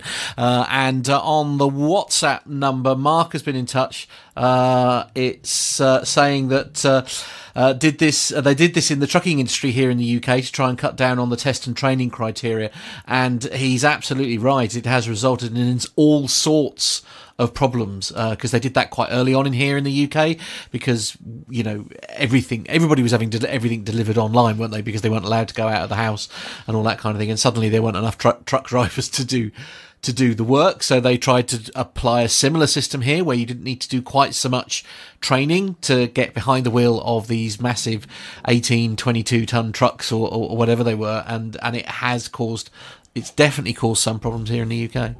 So perhaps the uh, the trucking industry um, could be an example for the aviation industry with this one. But uh, yeah, those uh, those are some great comments in the chat room tonight, all round. Actually, to be fair, guys, you're absolutely on form tonight. So thanks for chipping in. Yeah, um, you know this is a this is a topic that I I think is going to evolve over the next couple weeks and months. Let's see if Republic does get the exemption because I, I, I have a feeling that we're going to be back uh, revisiting this topic. But uh, hey, Matt, let's do one more commercial story, and okay. then we'll move on to the uh, caption this. Okay, uh, that that'll be me, will it? Oh, right, yes, okay. right. Uh, I have my own personal views on this, which I'm not going to share actually. But anyway, uh, news.sky.com is the uh, source that we're coming from, and the headline is Mandatory wearing of face masks in airports and on European flights no longer recommended. The wearing of face masks in airports and on European flights is no longer recommended. The European Centre for Disease Protection, uh, Prevention and Control has said. The move announced by the European Union Aviation Safety Agency, the EASA or YASA. I believe that's how we. Is that correct? Good enough for yes. me. Good, lovely. And the ECDC, that just sounds like a band that plays rock music. oh, uh, I love ACDC. is due to come into force on the 16th of May. EASA said it hoped that the decision would mark a big step forward to, in the normalisation of air travel. Both authorities have advised travellers that despite the rule being lifted, face masks remain one of the best protections against COVID 19. Uh, vulnerable passengers have been told they should continue to wear a mask and people should be uh, will be asked to observe social social distancing in indoor areas. However, airports operators have been advised not to impose any distancing measures if they are likely to lead to a bottleneck, ECDC Director Andrea Ammon has said. Once the rule has been dropped by the EASA and the ECDC, uh, individual airlines will continue to be able to implement their own requirements. Airlines have been told to encourage passengers to use masks on flights to or from destinations where mandatory mask wearing wearing on public transport is still enforced. Uh, they have also been advised to keep systems for collecting passenger locator forms on standby in case they are needed in future. For example, if a new variant of concern emerges. From next week, face masks will no longer uh, will no longer uh, need to be mandatory in air travel in all cases, broadly aligning with the changing requirements of national authorities across Europe for public transport. EASA Executive Director Patrick Ky has said. Uh, it is a relief to all of us that we are finally reaching a stage in the pandemic where we can start to relax the health and safety measures. In the UK, passengers are advised to check with their travel provider on whether COVID 19 rules are in place. People are also no longer required to complete a UK passenger locator form before they travel uh, or take a COVID test when leaving or entering the country. Now, um, a lot of my uh, colleagues, uh, unfortunately not me, but a lot of my colleagues are all off to France uh, next weekend. Not this weekend coming, but next weekend they're all off to France. And actually, weirdly, there there there is a lot of sort of panicking going on in terms of um, of this because um, there's lots of very strict rules about your vaccination status and things like that. And uh, I've been very lucky because I had all I've had all three. I had them quite early on. Um, some people who who they're and admittedly they're all an awful lot younger than me um, haven't had their third booster yet. And one of the conditions of entering uh, France from the UK is that you must have that third. Um, booster, which obviously has caused a bit of a panic and lots of people going and having jabs this week, in fact, to get themselves uh, across that border. But uh, I'd be interested to, to, sort of hear the, the take here.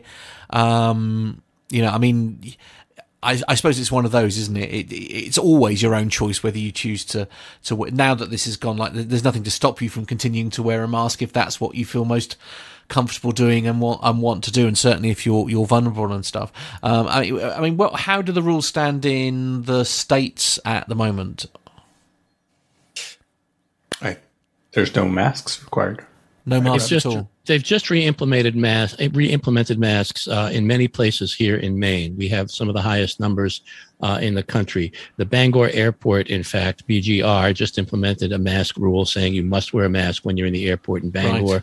uh, based on on the numbers. I suspect that uh, PWM Portland will be doing that soon because we have uh, an incredibly high count down here in Cumberland County. Uh, all the school systems, or a number of the school systems, have put the mask rule back in place, and I suspect that we will be uh, be seeing it again mm. because one of the things that happens when you lift, lift a mask rule during during a pandemic, because the pandemic didn't go away, is that you're going to require to replace a mask rule at some point mm. or hmm. another. Um, and so that's what's happening here in Maine. I personally uh, wear a mask whenever I am uh, in public, uh, and yep. I still haven't been to a restaurant uh, since September well, as I say, and that uh, and that's absolutely everybody's choice, isn't it? At the end of the day, whatever people need to do uh, to feel safe and to, to, to, get out there, uh, then you, you need to do it. But uh, yeah, so I, I don't. I, I suppose uh, everybody will do, draw different conclusions to that as to whether that's good news or bad news in terms of, of, of that. But uh, yeah, there we are. I, I, can tell you this, Brian, um, and I've been in touch with Brian quite a bit because I'm mm. working on a podcast, A Journey as a Reward, with him, and he's leaving for South South Africa tomorrow. Yesterday, he was notified that South Africa changed their rules. He must have another uh, uh, another COVID test before he leaves. Right, uh, and he must have it within 72 hours.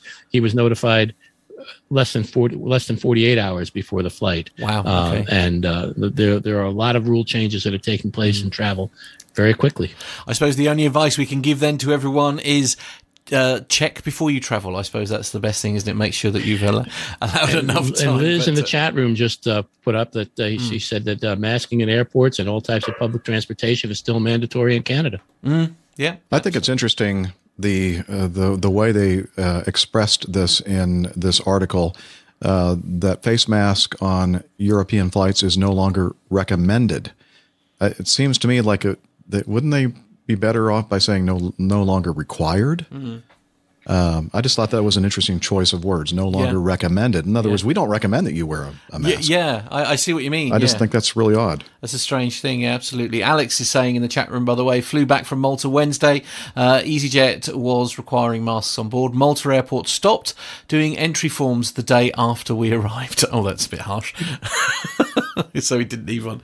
Didn't need. Yes, as I say, if he'd have gone a day later, he wouldn't have needed one. But uh, yeah, it's uh, it's an interesting it's an interesting point, isn't it? But uh, there we go. It's uh, well, like like you said, Matt. I, I think it it can only be summed up in uh, if you're traveling, which mm. most of our listeners do.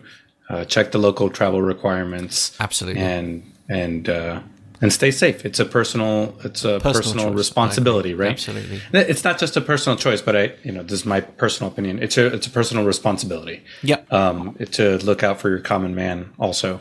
Um, and I've seen in my travels quite a few people still wearing masks despite the mandates going away. Uh, even here in the city of Charlotte, I see quite a bit of, of masks wearing, uh, despite no no government mandates. And again, it's a it's a personal responsibility to your to your fellow man. So,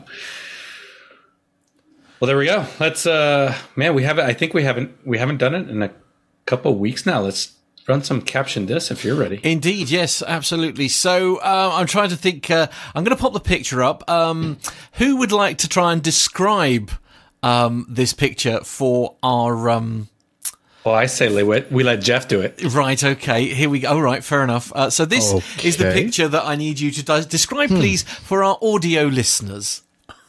Well, you know, I don't see anything about this that looks uh, odd at all. Right. It looks pretty normal to me. Okay. Fair enough. Perfectly. So um, I, I take a little offense uh, the fact that somebody put uh, the livery uh, APG Airlines. I don't see it now. Where uh, where is it up there in that little square there? APG Airlines. Uh, it appears to be a 747. It looks like the number two engine is uh, perhaps um, fitted to the aircraft um, improperly. It's facing the opposite direction of the uh, intended uh, direction of flight. It's it's on the uh, wing pylon, uh, engine pylon backwards. Sounds perfectly normal, isn't it? Uh, uh, Alex Robinson is saying in the chat room, APG pioneering new 747 stall kit. There you go. Okay. well, I mean, it does help you uh, slow down pretty quickly. Well, that's true. I was going have to that say, extra- is this the thrust reverse? yeah, well, absolutely. It is- It's actually literally thrust reverse. literally just reverse. Well, with that in mind, then I suppose um, uh, hopefully everybody's got the notes there. And uh, Armando, I'll leave you in charge to decide who's doing what. Well, yeah, this we did post this on Facebook, so follow us on Facebook to see the caption. This the first comment came from John Luke, who said, "Miami Rick demonstrates the 747 latest thrust reverse system short for short field landings." How about Captain Jeff? You got the next one? Oh, I don't. Hang The show on. notes? Um, oh, yeah, Mila's show got the show notes. Yes, I've go got ahead. He's a great notes. student. Okay, I got him. Daryl Ridditt said, That's the last time my first officer does the walk around. Ooh, that hurts right here. Micah. Stuart Thomas wrote, Boeing's new 747 Air Force One demonstrates its state of the art in thrust vectoring. That's what that's what eight billion dollars gets you. Uh, Stephen Ivy gets you fifty percent thrust or nothing. Yes, way to go, Stephen. Okay, uh, Captain Jeff, you got the next one. Uh, this is from uh, Nick Anderson. Never heard of him. I think I've worked out how to make this damn Boeing turn better. That sounds like something he would say. Yeah, yeah, It does. Mila. Dean Taylor says they built this variant for quick turnarounds. Quite. Ooh, I like it. I like it. Micah. Jake Castle says, Well, still maintaining 50% accuracy, I suppose, which we all know is all we can ask for. hey. Matt, sorry to leave you out. Matt, No, you no, you're next right. I haven't got them in front of me, so too many things to do. Uh, uh, Stuart Thomas said doors to manual would go to any lengths for an RB211. That's Sh- shameless plug. We just had him on the show. Indeed. Yeah. And Armando, you should definitely take the next one. yes, this is me channeling my inner Captain Nick Anderson again. Uh, in the write up, discrepancy. Number two thrust reverse lever, stuck. Right. That's one thing. Yeah. Mila. Michael Clark says quality control on Boeing's assembly lines continues to improve. I like it. Rob Mark, do you have the show notes up? It's pop quiz. Oh, he's got the little red microphone. Okay. Well, Glenn Brooks said, Who left the apprentice unsupervised again? Guys, sound just I, like Micah. am sorry I've had to dance on and off because I had uh, I had doctor issues that were happening as we spoke. Oh dear. Um, and so, uh, what am I supposed to do? I'm supposed to read. Read what Ben Jones Yeah. said. Uh, okay, let's see what Ben Jones had to say about uh, leading. Uh, to, no, no, don't read it to yourself. Read it out loud to everybody. I, I don't know what I what I'm Okay. supposed to be reading because all, all I see is Ben's uh, uh, Facebook page. Okay. Oh. Oh, okay. That was unexpected. Uh, right, so anyway, leading edge demister is uh, what Ben Jones's comment was on the Facebook page. All right. Alan White says the lack of qualified maintenance personnel in the aviation industry is clearly evident. Captain Jeff. Uh, Tom Hathaway comes in with Boeing announces game changing STOL or S T O L, short takeoff and landing 747. I'm glad somebody explained that. Thank you.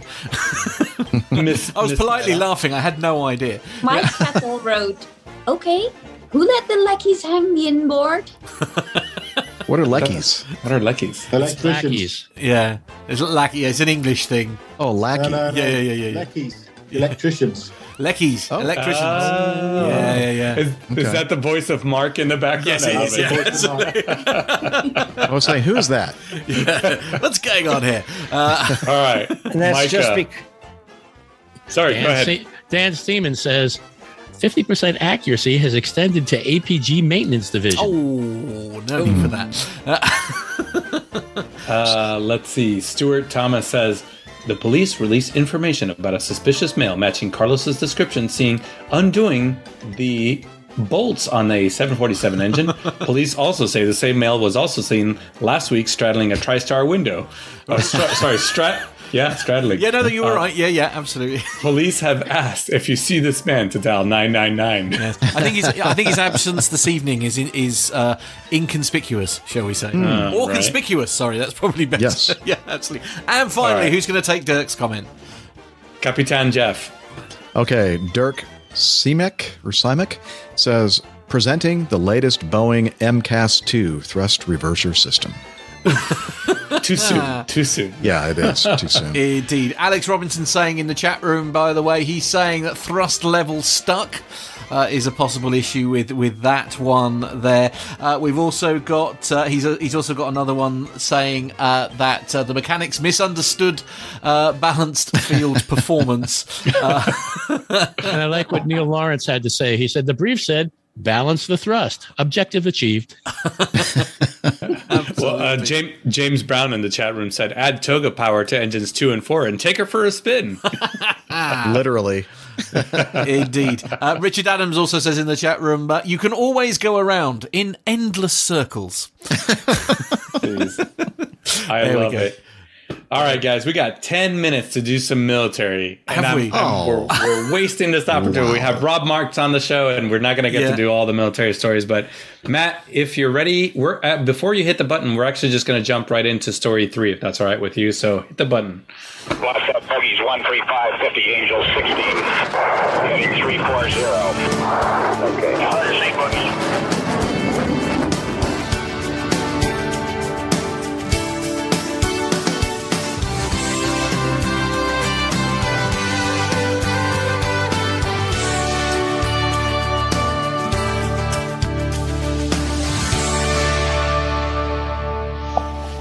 All right, Micah, take it away.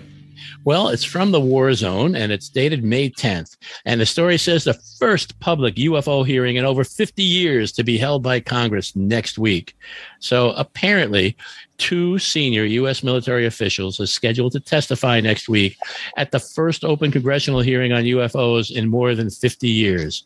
Quote, Americans need to know more about these unexplained occurrences, Indiana Democrat Andre Carson announced Tuesday morning in a tweet.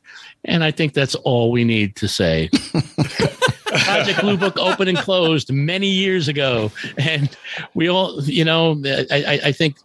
I, you know what happened is that I, I think the problem was that uh, poor Indiana Democrat Andrew Carson was affected by the chemtrails. That's it. Right. Well, listen, that pretty much does summarize the the article, right? So so we talked about it on the show a couple months ago that the Navy actually released some footage of unidentified flying objects from some gun camera footage from F-18s. Um, but I want to go around the room.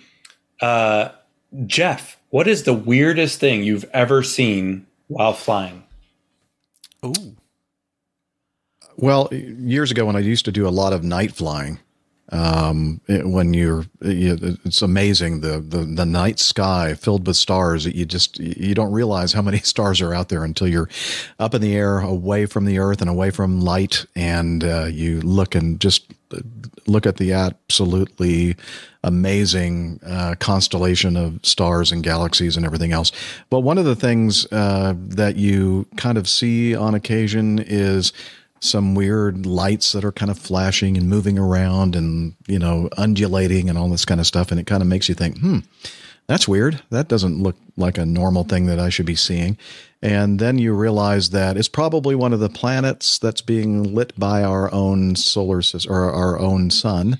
And it's uh, so close to the horizon that uh, the different uh, layers of the of the atmosphere are changing uh, the light spectrum, and so the light that so it's changing the color of the planet, and it's moving around and everything else. And so it turns out that every time I thought I saw something that was extraterrestrial related, uh, it, pr- it, could be explained pretty easily or just a normal mm. um, natural atmospheric effect. And now I will say, you know, I believe that there is such a thing as UFOs, unidentified flying objects. I mean, literally, if you can't identify what it is, it's unidentified. True. And it appears to be a flying object. Do I believe that there are, you know, space aliens out there, you know, flying around in, in our world? No, absolutely not. I do not agree.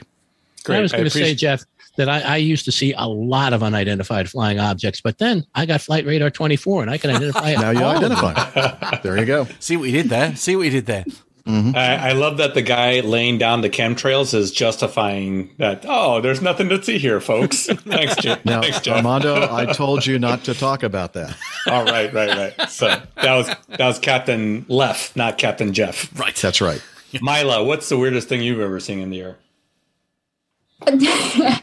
um, one evening, I got a text message from a friend saying, "Oh, there's going to be a meteor shower in the next couple of days. Uh, if you look to the east from the Netherlands, of course, which was in the direction of Germany."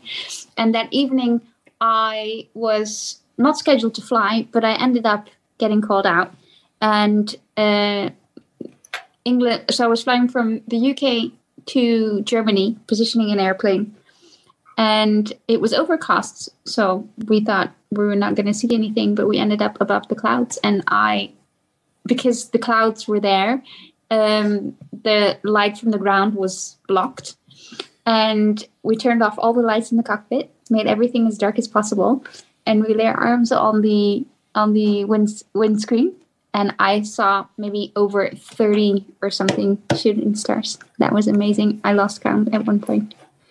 So yeah, that was that was really beautiful and coincidental because I wasn't even scheduled to fly, but still, yeah. Love that. Nice. Mm-hmm. Rob. Um, well, I, am a, I'm at a bit of a loss for words on this one because uh, nobody ever told me you were supposed to look out the windows. Oh. I, I, I, I, I mean, I'm I'm plumb perplexed here. Um, so so you find these things when you're looking out. I thought you were supposed to be focused on instruments when you're on an IFR flight plan, and I I always kept my head inside so I didn't get confused. Um, but so obviously I've been missing a lot. I am very upset about that. I'm going to I'm going to fix it in the future. right. I love it. How about you, Micah? What's the oddest thing you've seen in the sky? Um, well, I, I, I, think it was, you know, with, nah, I can't really go into that, but, uh, but anyway, actually, the oh, question on. I had, don't leave us hanging when you were abducted. Yeah, the, the, you know, when they, but uh, have any of you guys ever encountered while you're flying? I've never seen it. St. Elmo's fire. I think that would oh, be yeah. really strange. Yeah, I've seen it. Yeah. What's that? Somebody explain what that is. Uh, what's the actual? Uh, it's it's clinging lightning. Uh, oh, basically. It, uh, oh, right. Okay. It, it it's the uh, has to do with the magnetic poles and the the magnetic fields and the way light interacts with it, and it usually occurs very very far to the north, and I guess it happens on the toward the south pole as well. Although I've never seen it down that way. Oh no, I'm not talking about the northern lights. I'm talking about Oh. St. Elmo's fire that. Oh, St. Elmo's fire. Oh, I'm Yeah. sorry. I St. misunderstood. Elmo's fire that you know it's, Yeah. it's sort of a lightning type thing that that Yeah. clings to the aircraft as you or or, Yeah. or Oh, yeah. be used to be the That mass is- of ships. That is Yeah. pretty amazing. And my my St. Elmo's fire experience was uh, an early morning flying from Mobile, Alabama, to Atlanta, Georgia, in the very early part of December. And we're and it's very early in the morning, so it's still very dark. It's that time of year in the wintertime in the northern hemisphere, and uh, noticed that some kind of that glow that you uh, after you've seen it a few times, you understand what's happening, and it's just mesmerizing. You just start staring at it, and and uh, it's it it's just starts lighting up the the sky in front of you, and then all of a sudden, I'm knocking over my wine glass. Don't do that. Um, not in the Danger, airplane, danger. Um, and uh, but luckily it's it's empty, so I'm okay. Uh, no, that no, no, no, no. Stop, stop, stop. That is not okay. well, it's not okay. And as soon as I finish my sentence, I'm going to go and fill it back up. Uh, but uh, so we're we're just kind of mesmerized by this and thinking that's kind of odd to see that this time of year. And then all of a sudden, it just kind of grew into this ball, and then it just went boom. and exploded, and it was like a huge bolt of lightning that that uh, lit up the entire cockpit. And uh, luckily, we had the airplane on autopilot in our descent. We were in the mid-teens, and uh, I, I just we we kind of just paused for a second, and I said, "Can you see anything?" And he said, "No." Can you? Nope. and so we were blinded by the, blinded by the light, Nice. and uh, I know a song about that.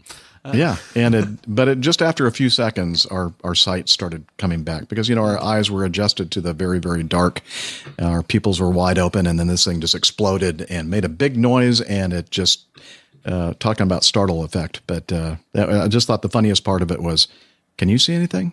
No. Can you? No. No. Do you, know, do you want to know what my takeaway is from this? Again, the guy laying the chemtrails just justified St. Elmo, diverted the conversation to St. Elmo's fire, so we wouldn't talk about the UFOs. Okay, I'm never coming back on the show. This again. is this No. is a putting me on the master. spot. This is a master class in digressing to irrelevancies. I love it. Thank you.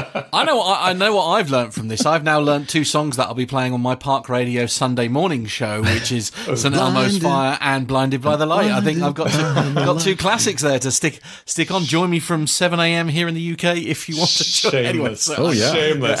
How about we go on to the last, the next and last military story? Rob Marks is going to take us over to the KC 46 if he's ready. No, of course not. I, I, I, mean, I, I asked Micah this this afternoon. I said, "Am I am I going to just be able to figure everything out?" And he said, "Oh, piece of cake." uh, so I, I don't know. You know Said the- exactly. we should have had David Vanderhoof on a, a tanker story. I mean, this yeah. is his this is his forte. But no, Micah, if you can help me out with this. Well, uh, you know, I'm- it's a story that would not die. The KC 46 continues to, uh, well, we're not going to talk about a bad thing. We're going to talk about a good thing about the KC 46 tanker, the longest flight in the U.S. Air Force's Air Mobility Command, which I believe is a command that, Jeff, you were a part of at one time, were you not? Oh, he was part of like a strategic air command or something like that back in the day. Military Airlift Mac. Command. Thank you very much. Mac, that's what it was. Yeah. Now play Anyway. nicely, you two, or I'll bang your heads together. Stop The it. longest flight has recently been set, clocking in at a staggering 24.2 hours. Aircrew of the 22nd Refueling Wing from McConnell uh, Air Base in Kansas set the record as part of an aerial refueling capabilities test between May 5th and May 6, 2022. The aircrew consisting of six pilots, three boom operators, a photojournalist, and a physician's assistant flew aboard a Boeing KC 46 Pegasus tanker, which is basically a 767 that has been reconfigured to fly as a tanker and will eventually might even be in service, but that's another story. anyway, the KC 46 represents, at least in theory, a critical, and, and that's from the article, that's not me, at least in theory. A critical upgrade to the Air Force's refueling capabilities. A full operational at full operational capacity, it's able to refuel most fixed-wing receiver-capable aircraft, according to the U.S. Air Force. It can deliver more fuel at all ranges from shorter runways than the KC-135 aircraft it is replacing. In addition, except it's going to be replacing the KC-10, but that's something else. In addition, the tanker takes up less overall ramp space than many competing commercial derivative tankers, according to Boeing. Yeah, if you believe Boeing and enabling mission mission reach at both forward and austere airfields. And I think that's probably enough for this article because we're running out of time. He's a boom operator.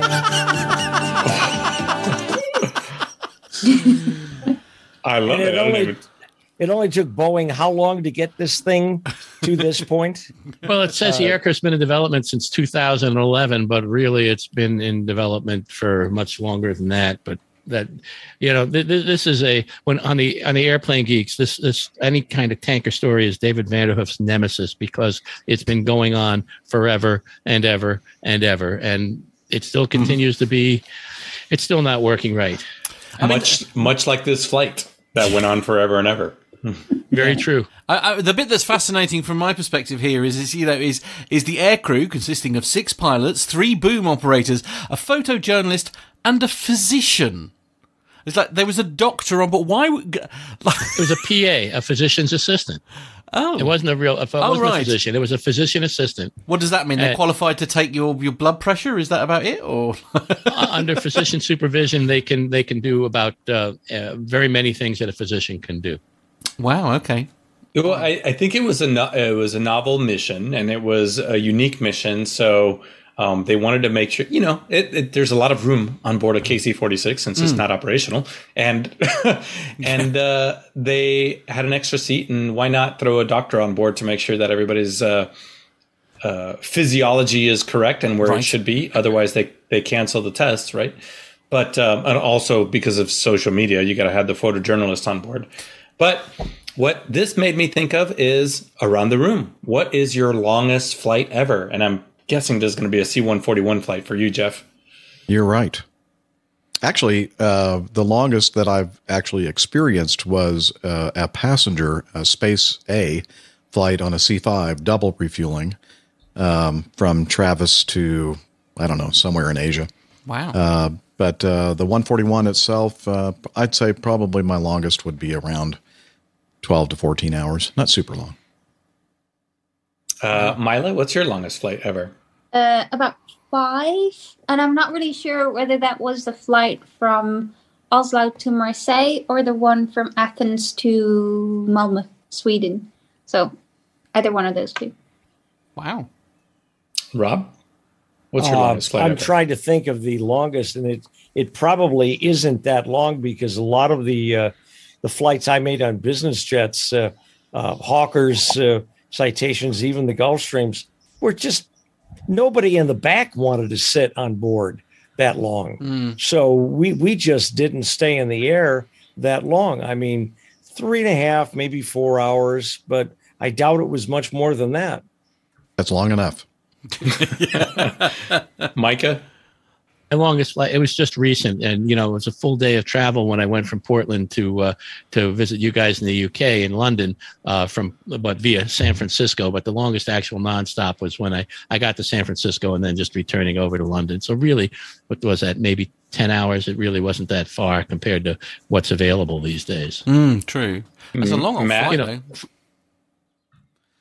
Um, yeah, Well- I'm trying to think. What so, I, the the longest flight I ever did was ended up in two parts, basically, where I flew. Uh, it was Heathrow to Kuala Lumpur, and then Kuala Lumpur on to Auckland.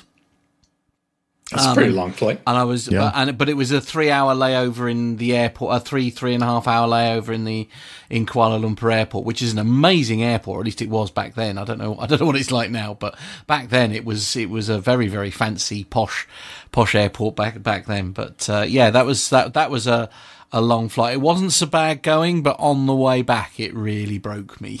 I was Yeah. And Armando, I imagine that you would have some many, many, many hours in the air. You probably can't tell us where, but uh, what was the hour, number of hours? Well, I'll, I'll use it as a segue. Andy Williamson says uh, 12 hours in an RAF C 130 back in the days.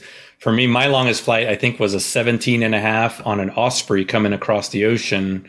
Um, but in order to get the Osprey across, you needed two C 130s, and those two C 130s needed a KC 135 um, to fight the winds coming w- uh, east to west. Um, and that was that was pretty miserable. How many how many ARs did you have to do to get all the way across? I don't even know. It, it must have been right? yeah, it must have been four ARs, and then uh, the the Ospreys would tank from the C-130s, the two C-130s, and then they would get gas from the 135, and then they'd come back down and pass gas to us, and then we'd take turns, and it was just this whole dance all the way across the Atlantic. But wow. And you know, uh, the longest flight in the world that's just Qantas is starting is they're going to be do, doing 19 hours from uh, from Perth. Is it Perth to London or Sydney to London? I can't remember. And uh, what's really interesting about that, and I'm stealing this part, but apparently uh, Spirit Airlines is also competing with that, and they're going to be offering a 19 hour flight from LaGuardia to Philadelphia. I knew you were setting something up. you know, I don't. What I don't understand, honestly, is why people like brag about how long the flights are, and I'm, I'm thinking, uh, I I think the longer the flight, the worse. I mean, I don't. Why are you yeah. bragging about how long the darn flight is? That, that just don't make doesn't yeah. make sense to me. Yeah. I, am with you. Yeah, it's a funny one, isn't it? I, I just like, I, I, I don't know. I, I suppose it, it's uh it's a means to an end for me. That's that's the the end of it. I mean, New Zealand. Uh, I was lucky because I was there for three weeks, and, and I think that was a, a, good shout in my in my part because you had a good time to get over the flight mm. and then enjoy your time in New Zealand, uh, which is genuinely one of the most beautiful countries I've ever visited. And we only did the North Island. So I, I met a, a, friend of mine was actually traveling and we met in um, Auckland, which was amazing. Um, mm. And we did because I'm a I'm a proper nerd, so we did the full Lord of the Rings tours for all the bits and pieces that were on the North North Island, and we went to several locations all all over the North Island to to sort of tick these boxes. So it was absolutely amazing. And I I I am still adamant that at some point, um, while I'm still on this this uh, this, this earth, that I will go and do the South Island because um, uh, you know places like Christchurch and all that kind of thing. I'm absolutely desperate to go and see. So for me, these long flights are literally a means to an end. I mean, it, mm. but then I, you know, I'm I'm famous for being a nervous passenger, so I suppose you know that kind of airtime is not something that uh, that appeals to me in any way. But I mean, d- uh, does anybody else? enjoy flying that much that they're going to be happy in an aircraft for that long. Nope. Hard pass for me. Yeah. Hard pass. Mm. Yeah, not not a not a chance. not a chance. Good. Well, I'm glad we had this chat. Uh- hey, uh, so listen, before we wrap up the show, hmm. um, uh, Captain Ridiculous Wits, aka uh, James Brown, in the chat rooms, uh, highlighting how the air tankers are hard at work over there in New Mexico. Um, there's some pretty fierce wildfires going on there, and a lot of those folks are, are military pilots, old military airplanes.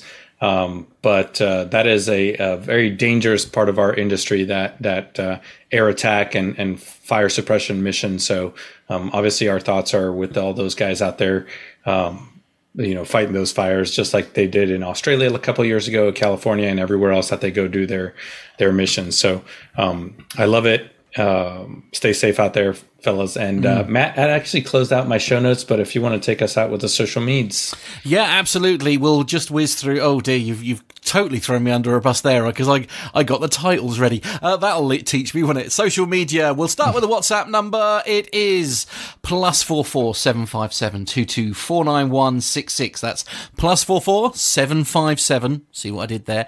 Two two four nine one six six. That's our WhatsApp number to get in touch with us here in the studio. Our social media. If you search social media, Facebook, Instagram, and Twitter for Plane Talking UK, that's our handle. Plane Talking UK, all as one word. You'll, f- word. you'll find all of our social media, including our Caption This competition that we launch on a Wednesday. Uh, the website is always worth a visit, uh, www.planetalkinguk.com. Uh, on there, you'll find links to our Patreon, uh, to our Amazon link so that you can buy, buy purchases and contribute to the show without even having to put your hand in the pocket other than to buy yourself some stuff. Basically, Amazon pay us a small advertising referral free fee. Well, I should have put my teeth in, try that again. Uh, and uh, yes, it, we use it to, to buy uh, equipment here for the studio. So you, as I say, you can help by just doing your shopping. Uh, there's also a link for the PayPal as well if you prefer to, if you're willing to, to help us out, if you like, uh, by doing that. And finally, if you've got anything you want to share with us on the show, the easiest way to do that is our email address. Get in touch. We love to receive your feedback, good or bad, because we are here making a show for you guys. So please do share your feedback apart from Captain Jeff. If it is a complaint, by the way, it is uh, complaints at airlinepilotguy.com, I believe. uh, and it's, but, uh, but our email, if you want to get in touch, podcast at planetalkinguk.com. That's podcast at planetalkinguk.com. All right. Hey, guys, I want to thank uh, Micah, Rob, Captain Jeff, Mila. Uh, you guys have been awesome. Thank you so much for joining us on the show today. Matt, thank you for pushing the buttons and uh, hanging in there with this scraggly crowd of I'm going pilots. for a lie down after this. Yeah. All right. Everybody have a great week ahead, and uh, we'll see you next week. Take care, everyone. See you soon. Bye-bye. Ta-ta.